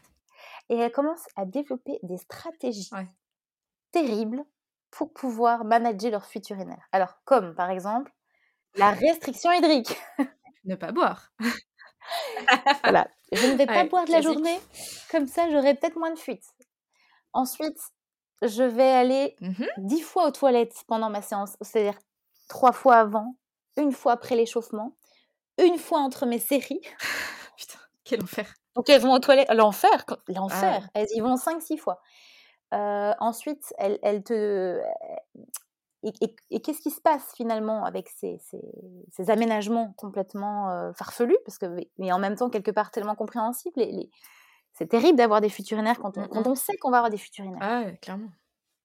Et, et- et- donc, elles, elles augmentent leurs symptômes. En fait, elles augmentent la sévérité de leur incontinence urinaire. Mm. Elles avaient une simple incontinence urinaire euh, lors de, de- de séances un peu plus euh, challengeantes. Et là, elles développent de la polyagurie, donc elle est au tout, tout, tout, tout aux toilettes, des infections urinaires aussi parce qu'elles arrêtent de boire, euh, et, et finalement une incontinence urinaire qui est beaucoup plus sévère. Ouais, et surtout comportemental avec euh, peut-être euh, des messages de la vessie qui, qui devient un peu Oui, anarchique. et Mais c'est ça, une, hypera- une- une hyperactivité vésicale également, tout à fait.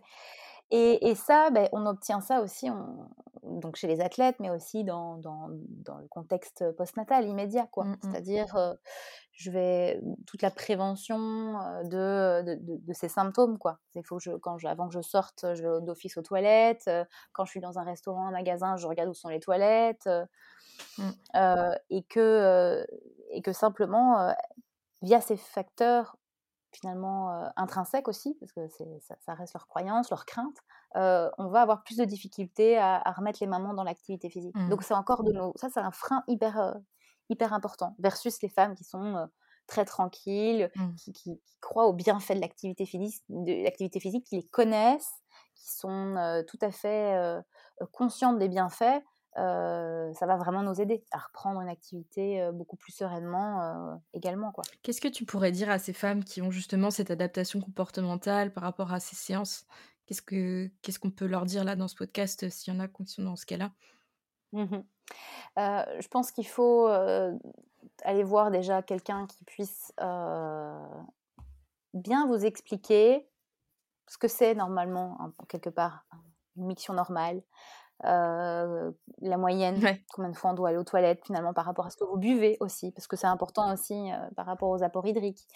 Euh, et, et je pense que le message que j'ai aussi envie de, de- de faire passer, c'est que l'incontinence urinaire, c'est pas anormal. C'est pas anormal, voilà, c'est pas anormal. 30% des femmes entre 15 et 64 ans ont des fuites urinaires. C'est énorme.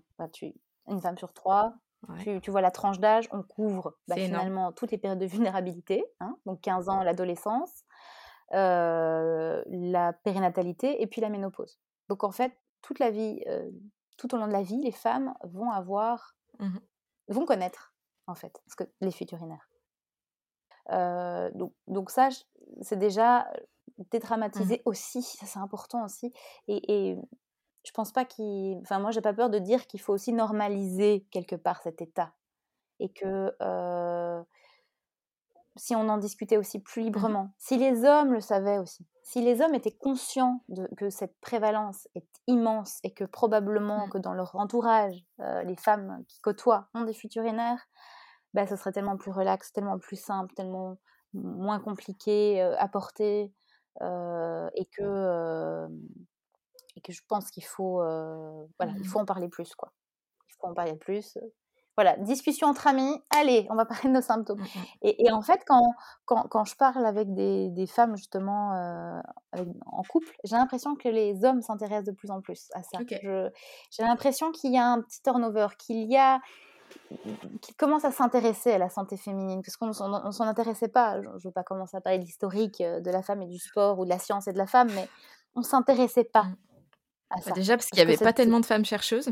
Donc, non mais c'est bête, mais c'est quelque part, c'est comme tu, tu l'as expliqué au début, mais ton parcours en tant que, que sportive qui a, qui, a, qui a eu ces interrogations face à la grossesse fait qu'aujourd'hui, tu fais de la recherche là-dessus. Et en fait, euh, le fait, la féminisation des chercheurs a amené des vrai. choses sur la scène et on a pris la parole. Et euh, c'est comme je te rejoins, je trouve que c'est vachement plus euh, considéré. Oui, tout à fait. C'est- plus considéré euh, euh, dans, dans les discussions Mm. euh, Et les entraîneurs. lambda et, et- et aussi les entraîneurs. Oui, tout à fait, les Mhm. entraîneurs qui mettent ça. Mais c'est vraiment, je, je me faisais la réflexion que, que les entraîneurs aussi, qui vont se sensibiliser aussi plus finalement à cette, à cette cause, hein, Mmh finalement, à la santé de, leur, de leurs athlètes, amènent aussi des réflexions comme quoi on, est, on manque quand même aussi cruellement de femmes dans l'entraînement. Je, je, je, je, connais quelques, quelques, enfin, quelques femmes entraîneurs ici en, en Belgique, notamment chez les sprinteuses. Et je suis contente de voir que ça se, voilà, c'est, une, ça se féminise, ça, ça reste encore, ça reste encore lent à mon goût, mais peut-être que c'est aussi parce que on laissait aux hommes. Enfin bref, c'est comme pour beaucoup de choses, mais je pense qu'il faut. Je pense que, je pense que le, le fait d'avoir des femmes, comme tu dis, Manon, dans la recherche, les questions, on pose des questions différemment, on pose le questionnement différemment, Mmh. les hypothèses ne sont pas les mêmes. le, je pense que ça, ça va, Ça, ça, fait change. changer les choses. C'est bien. Ouais. Bon bah merci pour ce petit tour d'horizon à ce niveau-là. Donc déjà, dédramatisons, ça arrive à beaucoup de femmes et surtout c'est pas une fatalité. euh, les prises en charge peuvent vous aider et même pendant ça. la grossesse. Donc ça c'est ce qu'il faudra retenir. Ouais. Ah voilà, c'est ça. Mhm. Euh, J'ai pu suivre tes aventures au Kenya où tu étais avec la clinique du coureur. Est-ce que tu peux nous partager un petit peu ce que tu as vécu là-bas, comment c'était par rapport à la grossesse, qu'est-ce que tu as pu voir? Alors, j'ai, bah écoute, euh, justement, j'étais étonnée de ne pas voir de femme enceinte Ah oui, euh, à Iten. Donc, c'était un peu- on était dans un, donc on était à Iten, qui est un, une ville qui est à 2500 mètres d'altitude. C'est la particularité euh, principale, euh, c'est que c'est euh, un lieu où il y a énormément de camps d'entraînement pour bénéficier justement de cette altitude. Euh, et il y a énormément de champions aussi euh, kenyans qui viennent de, de cette région. euh, qui se sont entraînés depuis toujours en altitude et donc qui ont développé des, des capacités hyper euh, impressionnante. Enfin, vraiment, c'est le mot peut-être que je vais. Enfin, c'est vraiment le, le qualificatif euh, que je trouve de mon de ce voyage, c'est que j'étais, euh, j'ai vraiment été impressionnée par les habitants, que ce soit par leur accueil, par leur, leur qualité athlétique. On a eu la Mmh. chance d'avoir des athlètes qui sont venus en, en tant que cas clinique, des athlètes blessés. Donc ça, c'était vraiment très intéressant. Ouais, ouais, vraiment. Et ce qui était euh, bluffant, c'était leur, euh, leur capacité d'entraînement. Ah ouais. C'est en moyenne, les Kenyans s'entraînent, accroche-toi, entre 150 et 200 km par semaine, toute l'année. Toute l'année maintenant. Aïe. Ça c'est le Ouais, volume bas. en fait, oui. Non, mais vraiment, volume bas, volume bas, je dirais 150. Et puis, euh, Oh la et vache. puis euh, j'ai, j'ai- donc, on a eu la chance d'avoir Caroline Courir, qui est une, une, une athlète euh, qui court le marathon en 2h22. Elle a 28 ans. Elle, elle était dans sa semaine gros bloc, elle était à 240 quand on l'a vue. Ok. Ça en passe du temps dehors. Ah ouais. Et, et, et finalement, elle, elle est venue euh, nous voir. euh, elle est venue nous, nous voir parce qu'elle avait mal au dos.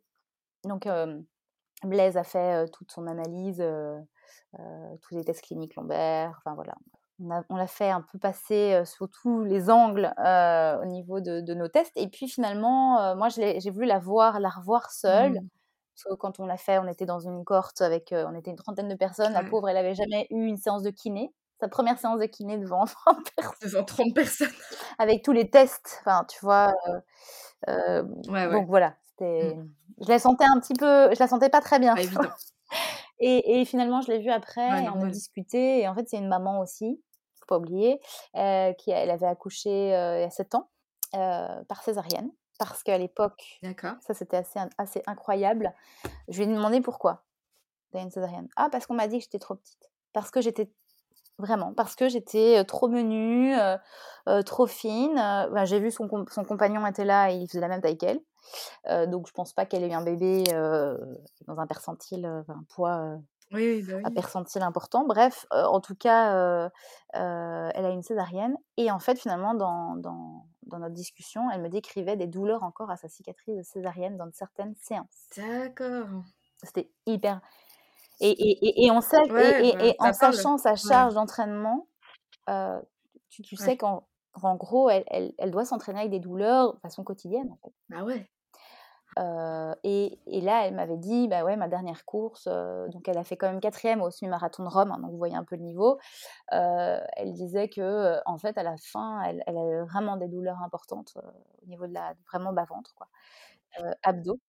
Donc, donc je l'ai évalué et finalement, je pense que c'est pas tant, elle n'avait pas d'adhérence, c'était pas tant ça. Je pense que c'est simplement déjà, on, on pense à ça, c'est que Mmh faut pas oublier qu'une une athlète, quand elle revient en post-natal, quand j'ai un peu parlé avec elle sur sa reprise, elles reprennent, accroche-toi, donc elles ne courent pas pendant leur grossesse. Aucune Kenyane ne court pendant sa grossesse. J'ai pu en interviewer trois. Aucune Kenyane ne va s'entraîner. Zéro. Zéro kilomètre? Elle passe de 240, enfin en tout cas de 120 minimum, elle s'entraîne à zéro. Quoi. Et elles prennent beaucoup de poids. Incroyable. Et elle, Caroline, n'avait pas pris trop de poids, mais elle a pris, elle a mis du temps avant de reprendre à courir, genre un an, un an après sa grossesse, elle a repris à courir. Euh, et en gros, euh, en un mois, elle est déjà à 100 km par semaine.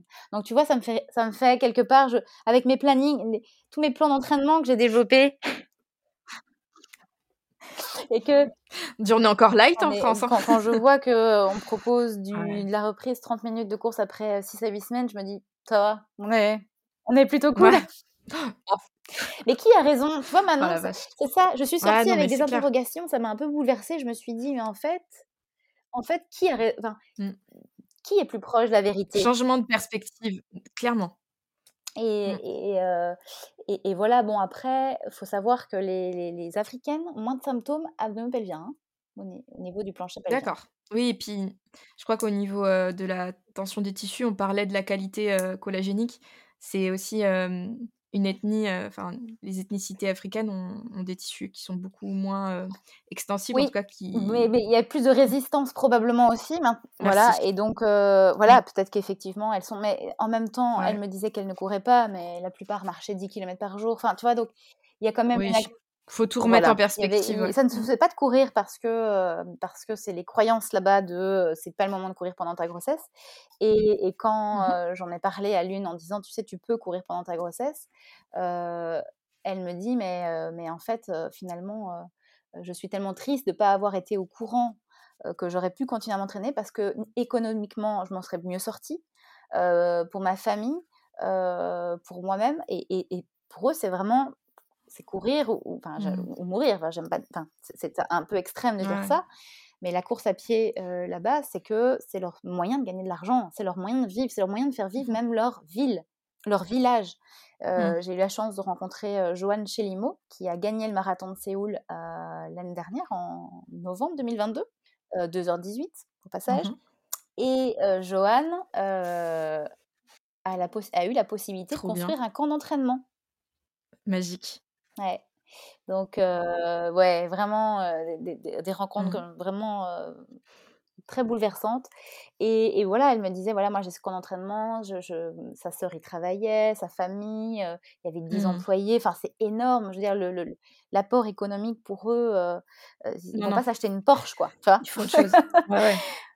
Tu vois, elle va pas se payer des vacances au soleil. Non, non, c'est vraiment pour pouvoir survivre et, vivre dans de meilleures conditions, parce que voilà, on, faut rester réaliste. Hein, c'est beau d'aller s'entraîner à Iten, on a 2500 mètres d'altitude, on fait que ça s'entraîner, mais la réalité c'est que c'est que les enfants vivent dans des mmh. cases, ils, dorment au sol, enfin ils n'ont pas de chaussures. Hein, on, a, on, a, été voir des enfants dans des écoles et aussi dans un centre aéré qui s'appelle Simba for Kids, qui a été développé par un, un Suisse euh, qui, qui, accueille 200 euh, enfants euh, en moyenne par jour. Le matin, il est ouvert le matin et le soir et le week-end pour proposer des activités physiques aux enfants parce que mmh. ils sont pas stimulés. Et il est nourri aussi parce qu'un enfant ne mange pas tous les jours. Enfin, mmh il faut revenir dans cette perspective aussi hein, du Kenya qui mmh, qui a été mmh. aussi bouleversant quoi. Enfin, et puis on, court comme ça dans les rues, dans ces, dans ces routes, ces chemins magnifiques avec cette terre rouge, et puis les enfants nous accompagnent. Donc les vidéos, donc on voit, de, on voit les athlètes qui courent avec les enfants autour, parce qu'ils sont mmh. attirés par les touristes, parce qu'on peut donner de l'argent, parce qu'on peut nous donner des vêtements, parce qu'on peut donner des bonbons. Bah, c'est vraiment une réalité c'est vraiment une réalité là-bas, quoi, qui a aussi été assez prenante. Et c'est là où tu te questionnes, mmh. qu'est-ce que je peux faire pour, qu'est-ce que je pourrais faire pour les aider, parce que. Ouais, bien sûr. je pense que quand tu viens t'entraîner là-bas, c'est ça fait partie aussi du, voyage et de ton et de ton un peu de ton devoir quoi tu vois de d'amener un, soutien et moi je me suis occupée de notamment de la maman de la sœur de Joanne qui venait d'accoucher mmh Trop bien. Elle, voilà, elle avait accouché à 4 mois, elle avait une césarienne, elle voulait reprendre à courir. Alors voilà, je, je, la suis maintenant encore, c'est génial par WhatsApp. Euh, voilà, où je lui donne ses exercices progressifs. Enfin, c'est vraiment, il n'y a pas de prise en charge en fait. Hein. Ces athlètes, ces femmes en tout cas mmh. là-bas, sont vraiment livrées à elles-mêmes. Mmh. Oui, c'est ça. Et même si elles sont à haut niveau, c'est ça qui est fou. Même à haut niveau, le, les, agents, parce qu'elles ont des agents européens, il faut aussi le savoir. Hein, les, les, athlètes euh, kenyanes sont, celles que j'ai rencontrées, elles étaient sponsorisées par Adidas. Elles n'ont pas du tout de, prise en charge. Elles s'entraînent à Iten, mais il n'y a pas de kiné, il n'y a pas mmh. de il n'y a pas de prise en soin, donc euh, c'est. Elles parlent même pas de leurs symptômes. Enfin, finalement, quand j'avais discuté avec Joanne, euh, voilà, si tu as, eu des soucis, euh, enfin, elle a mis du temps à, elle a mis du temps à retrouver son niveau parce qu'elle avait des douleurs. Elle n'était pas prise en, charge, quoi. Donc ça a mmh. été un, un, voyage hyper, hyper riche en rencontres. et, mmh, et, la réalité de ces athlètes est vraiment mmh. un peu déconcertante quand même. Parce que elle demande que ça. Elle demande que ça, apprendre, avoir des bonnes informations. Et, euh, et Johan a, créé une, association qui s'appelle Tairop Angel. Agnès Tairop, c'est une marathonienne euh, kenyane très forte qui a été assassinée par son mari en 2019. Il faut savoir qu'en Kenya, c'est la polygamie, toujours. Et il y a mmh. énormément de violences conjugales. Mmh. Donc, donc Joanne a, développé cette association aussi avec plusieurs athlètes et elles vont dans les écoles pour sensibiliser les enfants justement à ces violences en disant s'il y a ça à la maison c'est pas normal tu dois mmh. respecter ta soeur ta copine enfin voilà vraiment essayer de faire une, une grosse campagne de sensibilisation sur la sur les violences et et donc ça, ça de nouveau c'est un frein terrible pour ces femmes en fait Mmh. On parlait de, l'importance du soutien psychosocial dans, notre activité physique pendant la grossesse, au retour mmh. aussi en postnatal, mais alors chez elle finalement. On est à des années-lumière, quoi. Juste être soutenu pour ce que tu fais, c'est déjà un énorme pas, quoi. Oui, mmh. tout à fait. J'imagine que ça a été hyper enrichissant. Ouais. Oui, oui, c'était, c'était vraiment. Euh, puis je, je, compte bien, elle m'a vraiment proposé de venir même pour parler de l'activité physique euh, pendant la grossesse, pour, parce que pour elle, c'est vraiment une nécessité en fait de rester bah, active pendant la grossesse mmh. pour, pour, que économiquement ça puisse suivre et qu'elle puisse continuer à, à recourir. Parce qu'elles mettent en moyenne, elles ont mis, les, trois que j'ai interviewées, elles ont mis trois ans avant de revenir au haut niveau. Donc ah trois ans ah, avant, de, avant de, de, gagner de l'argent. pouvoir vivre. Ouais, bah ouais. Et il faut savoir que eh, j'en ai interviewé trois, mais j'imagine que toutes les autres Kenyanes qui étaient très douées, qui sont tombées enceintes, bah, ont vu leur carrière se stopper. S'arrêter peut-être, ouais. Mmh. Mais c'est même Toi, tu as réussi à avoir dans, dans, le scope celles qui ont réussi à revenir, mais combien en fait n'en reviennent pas? Tout à fait. Mmh. Tout à fait. Ah, combien n'en reviennent pas? Et à mon avis, il doit y avoir moins. Mais voilà, il doit y avoir moins d'un pour cent de femmes qui reviennent des Kenyanes, alors mmh. que, que finalement elles, elles ont bah, comme, comme, tu le sais aussi, euh, toutes leurs chances, euh, toutes leurs chances de revenir et même plus fortes. Mmh, c'est clair. c'est clair. Mais, mais bah, voilà. J'espère que tu pourras que tu pourras y aller de manière régulière pour, pour faire grandir. Bah, ce serait, ce serait l'idée. leur faire bénéficier de ton expertise. génial. Mmh. Ouais, mais c'était c'était vraiment une, mmh. un voyage. À part. Ouais, à part, complètement. Je pense que le... Ça remet de la perspective, comme tu disais, sur tes travaux, sur les, la temporalité de la reprise, c'est vrai que des fois, nous, le, notre système de soins fait qu'on est très précautionneux avec ce discours primum non nocere et qu'il y a des endroits dans le monde où on se pose absolument pas toutes ces préoccupations et que ça se passe quand même. Exactement. C'est vrai que le, les 12 semaines, hein, tu, tu, sais ça, hein, c'est 12 semaines euh, recommandées avant de reprendre à courir. Mmh, mmh. Mais c'est ce, qu'on essaie de mettre en perspective avec l'algorithme et dans, dans mes recherches. C'est mmh, oui, 12 semaines pour certaines, est-ce que certaines pourraient pas reprendre plus vite? Voilà, c'est ça, évidemment. Une, qui a couru toute sa grossesse, qui, a le désir de reprendre dès, qu'elle peut, voilà, parce que mmh. finalement, il y a aussi, il y a aussi cette santé mentale hein, qui, qui est finalement notre, bah, c'est notre, notre guide, hein, quelque part. Ouais. Je me sens pas bien, je sais que j'irai mieux avec l'activité, go. Enfin, j'ai envie d'y aller. Quand est-ce que je peux Ouais. J'ai recroisé une, euh, une maman qui vient d'accoucher euh, euh, là où je cours régulièrement et elle me dit Marion, je... elle, a- ça fait un mois qu'elle a accouché, elle me dit il faut que je revienne te voir, il faut que j'aille courir. J'en peux plus. Ah non, c'est clair, hein, c'est clair. Mais donc voilà, on, on Mm. aborde cette thématique aussi dans, dans notre cours, euh, en- comme, euh, comme tu as pu euh, la suivre. J'ai eu la chance d'y assister. Très bon Voilà. cours. hein. Mm. Bon, bah écoute, merci, on a fait un super tour d'horizon. Euh, je te... On termine avec une petite question, c'est notre question spéciale sur euh, femmes et sport. Est-ce que tu te souviens de tes premières menstruations et est-ce que tu acceptes de nous raconter comment se sont passées tes premières règles? Ouais, À je- quel âge c'était ouais, déjà? euh, Ouais. l'âge, euh, j'avais 14 ans Ouais. euh, et euh, c'est, c'est assez, euh, assez cocasse. En fait, j'étais en... je faisais, je participais à une semaine fédérale de vélo avec mes grands-parents et mes cousins.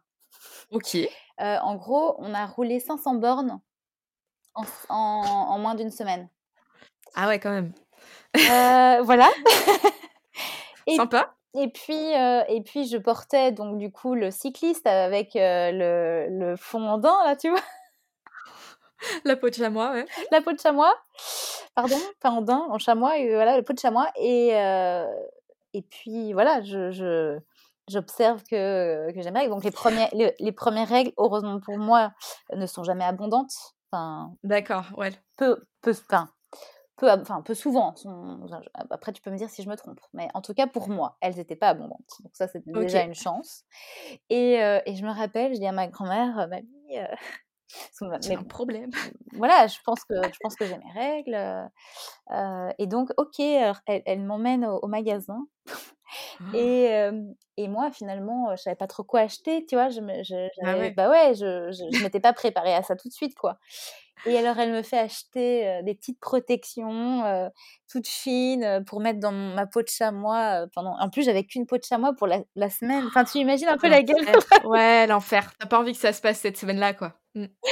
Et, euh, et donc, du coup, j'avais fini. Ouais, je, je me rappelle plus trop. Je n'ai pas, de- pas de souvenir d'avoir eu des, des douleurs importantes. Ouais. En tout cas, j'avais fini, j'avais fini ma, ma semaine de vélo avec mes cousins. C'était vraiment génial. Et, euh, et donc, j'en garde un souvenir assez, euh, assez mémorable quand même parce que j'étais Bah oui, pas chez clair. moi. On dormait en tente.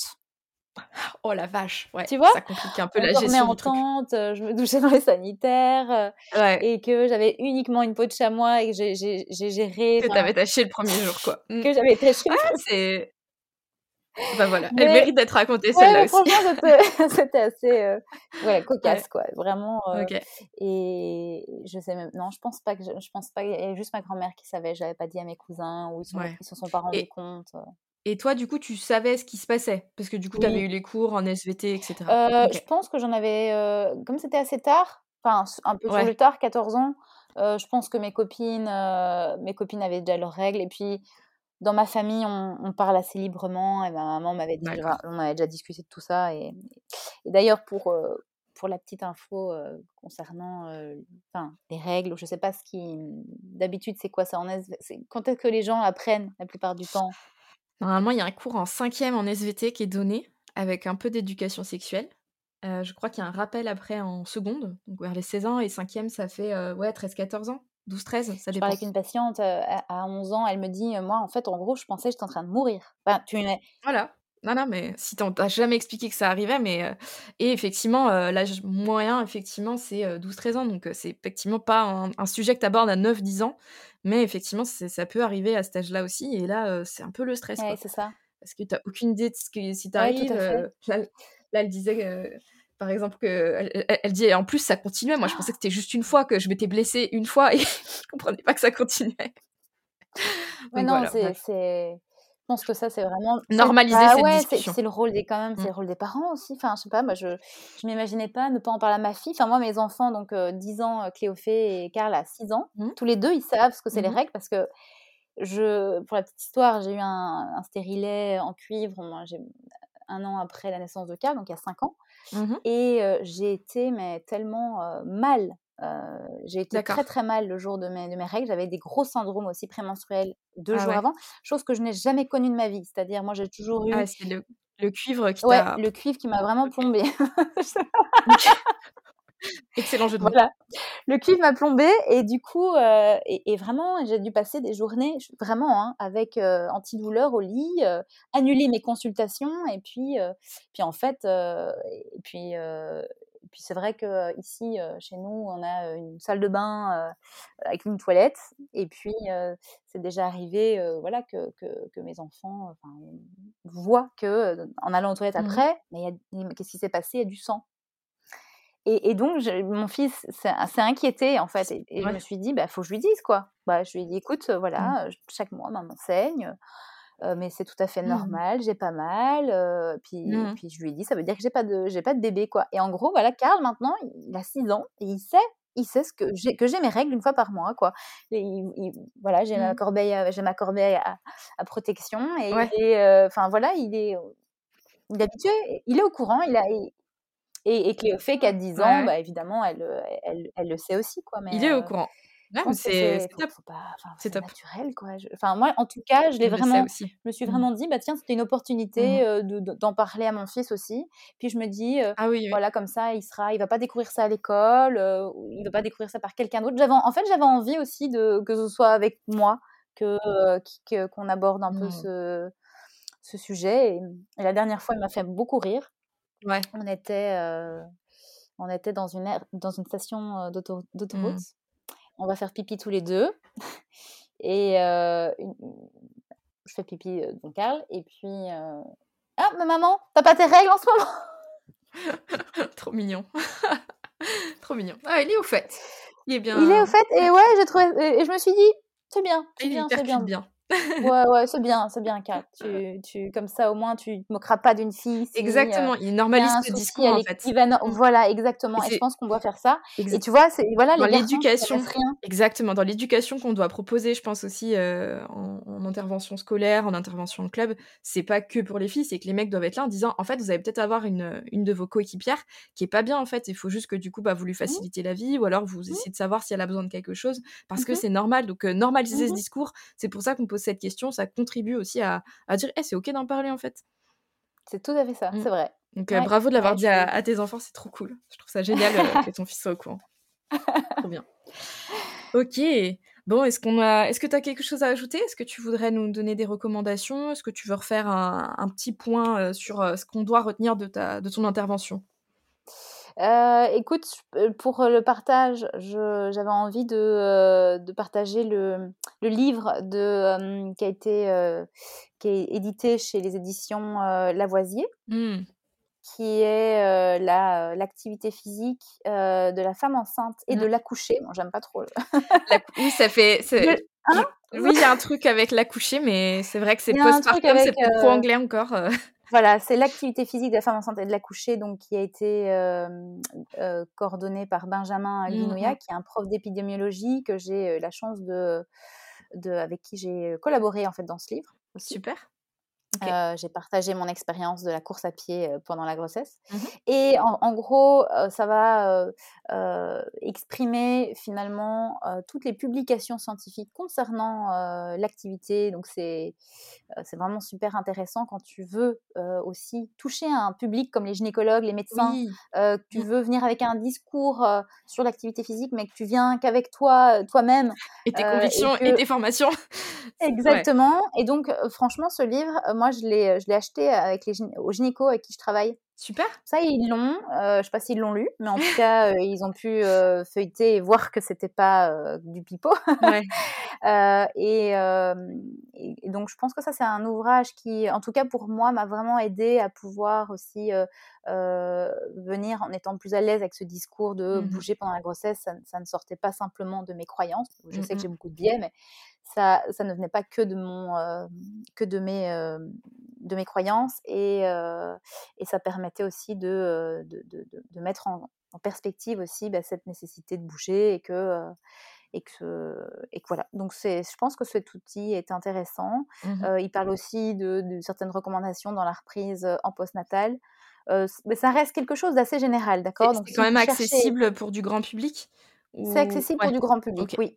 Oui, oui, quand même. Oui, oui, franchement, oui, ça, oui, il y a effectivement de la, de la littérature Oui, scientifique. mais c'est hein, référencé, euh, quoi. Donc, euh, quelque part, c'est référencé. Tout à fait. Mm. Oui, oui, non, non, c'est référencé et c'est euh, oui, c'est assez facile à lire. C'est différents chapitres, euh, euh, le prénatal avec la les changements physiologiques, physiques, l'activité, l'accouchement et puis le retour.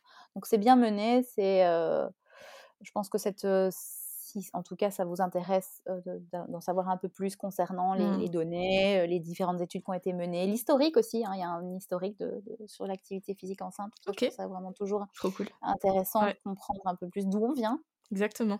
Euh, poser le contexte. Ouais, on en parlait Euh, euh, sur. euh, est-ce que, est-ce que euh, il y a- tu me posais la question d'une édition que je lisais, tu me demandais si c'était pas un peu vieillissant. Et en fait, je- j'essaye quand même de lire les anciennes éditions pour voir d'où on vient et euh, pourquoi c'est très bien, certains. mais euh, oui, c'est, ça demande plus de boulot. Hein. je- des fois, c'est plus simple quand fait. Mais je faire vais... un tour d'horizon Ouais, de lire la dernière édition. Mais c'est vrai que des fois, euh, c'est chouette quand il y a un, chapitre comme ça qui permet de savoir aussi pourquoi le discours est, est tel qu'il est parfois chez des médecins où on n'est pas de la même génération. Donc c'est intéressant de. exactement. Mm. Et, euh, et je pense que ce livre, maintenant, il est quoi? Il est de 2016? Parce que je l'ai acheté Euh, en... celui où tu as, où tu as intervenu? Celui de Benjamin? Non, ton... non, Non, non, non, mais il est ton livre. 2011. Mais je crois Ah qu'il y a une réédition en 2014, mais euh, il y a des, Ah ouais, la grossesse, c'est pas encore mis à jour sur, euh, sur, sur, l'édition que tu as pu faire avec Benjamin là. Mm. ouais, tout à fait. Donc ouais, donc euh, effectivement, Sur d'autres aspects, c'est... c'est correct. Après, le discours Oui, est encore hein. paternaliste. Oui. Moi, je m'intéresse à Hmm, d'autres aspects ouais. dans ce livre, mais euh, c'est vrai qu'il y a un discours encore très euh, patriarcal dans la gynéco qui commence à changer quand même un petit peu. Et c'est vrai que ce livre mériterait d'être mis à jour, ça c'est ça c'est sûr. Mais c'est un bon tour d'horizon quand même quand on commence. Et ouais. Bon, je le mettrai aussi dans les notes, mais Je vois. mais je, le, je gros vais pavé, le tien. ouais je, celui de celui dont tu- l'activité euh, de la femme enceinte et de l'accoucher. Euh, on mettra dans les notes de l'épisode. Il a une couverture Oui, bleue et et euh, oui, couverture bleue, et puis euh, il est pas très. euh, Enfin, c'est c'est- c'est 100 120 pages. Mm. Mais plus accessible, en effet. c'est plus accessible. Tout à fait. Ok. Et un petit mot de la fin? On doit retenir quoi? Euh, ben, on doit retenir quoi? Ben, On doit retenir que je pense qu'il faut, euh, il faut se connaître. euh, Faites-vous confiance aussi. Écoutez-vous. Et que ce soit euh, pendant la grossesse ou en postnatal avec son bébé, comment faire, Hmm. l'allaitement, le, euh, on pourrait refaire, euh, je sais pas, dou- 12 podcasts en fait. Ah ouais, hein, ouais, non, mais sur. euh, ah oui, bien sûr. Mais on voilà, l'allaitement, le, le- la mise en place Ouais. du- de la reprise de, de sa vie avec son enfant, ne pas s'oublier, euh, pensez à votre, pense- pensez à vous en fait aussi, même dès lors, lors de la grossesse en fait. hein. J'ai Mhm. j'ai envie de faire ça, ça va me faire du bien, ça va vous faire du bien et ça fera du bien à votre bébé. Mm. Euh, tout, tout ce que vous allez faire qui vous, qui vous anime, qui vous fait vous sentir bien, Ouais. euh, c'est donner une chance à votre grossesse de bien se passer. Ça vous donne une chance aussi de, de mieux appréhender cette période et de mieux vivre la parentalité, qui est un, un bouleversement dans la vie de, de- de chaque personne qui la Mhm. vit. Euh, et et n'ayez pas peur de, démarrer une activité physique pendant la grossesse, parce Super. que ça va vous donner beaucoup de clés, beaucoup de chances pour améliorer votre qualité de vie euh, par la suite et de, de montrer la bonne voie à votre, à votre enfant. Mm. Voilà. Complètement d'accord. Et, euh, et aussi, je rajouterais juste, euh, il y a certaines personnes qui peuvent être très culpabilisantes, donc aussi faites, euh, essayez de maximum de pas trop vous préoccuper de, de ce que pensent les autres, des remarques que vous aurez. Vous savez ce qui est bon pour le bébé, vous, vous savez, les- là, on a passé en revue un peu les, les, les grosses Ligne. de ce qu'il faut faire. Il y a des contre-indications qui sont présentes et votre gynéco vous, vous informera. Mais euh, clairement, euh, ne vous laissez pas non plus euh, dominer par ce que les gens ont à dire. Ils ont toujours un truc à dire. Donc en fait, si vous avez envie, faites-le. Vous mettez pas en danger votre bébé. Vous connaissez les symptômes. On les a décrits. Donc voilà. Oui, tout à fait. Si les gens ont des questions, où est-ce qu'ils peuvent te contacter, Marion? Ils peuvent me contacter par mail, Ok. Tu... sans aucun problème, le mail qu'on laissera.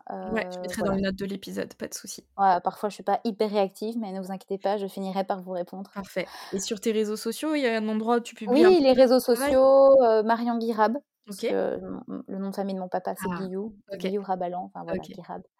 Euh, donc, euh, sur les réseaux sociaux aussi, sans, sans problème. Ça euh, marche. ma page, je, je, je répondrai avec plaisir. Parfait. Tu commences à alimenter en plus un petit peu sur, euh, Un peu sur, plus. euh, la grossesse, donc c'est chouette. Si vous voulez des Ouais. infos sur la grossesse et le sport, euh, c'est un compte à suivre.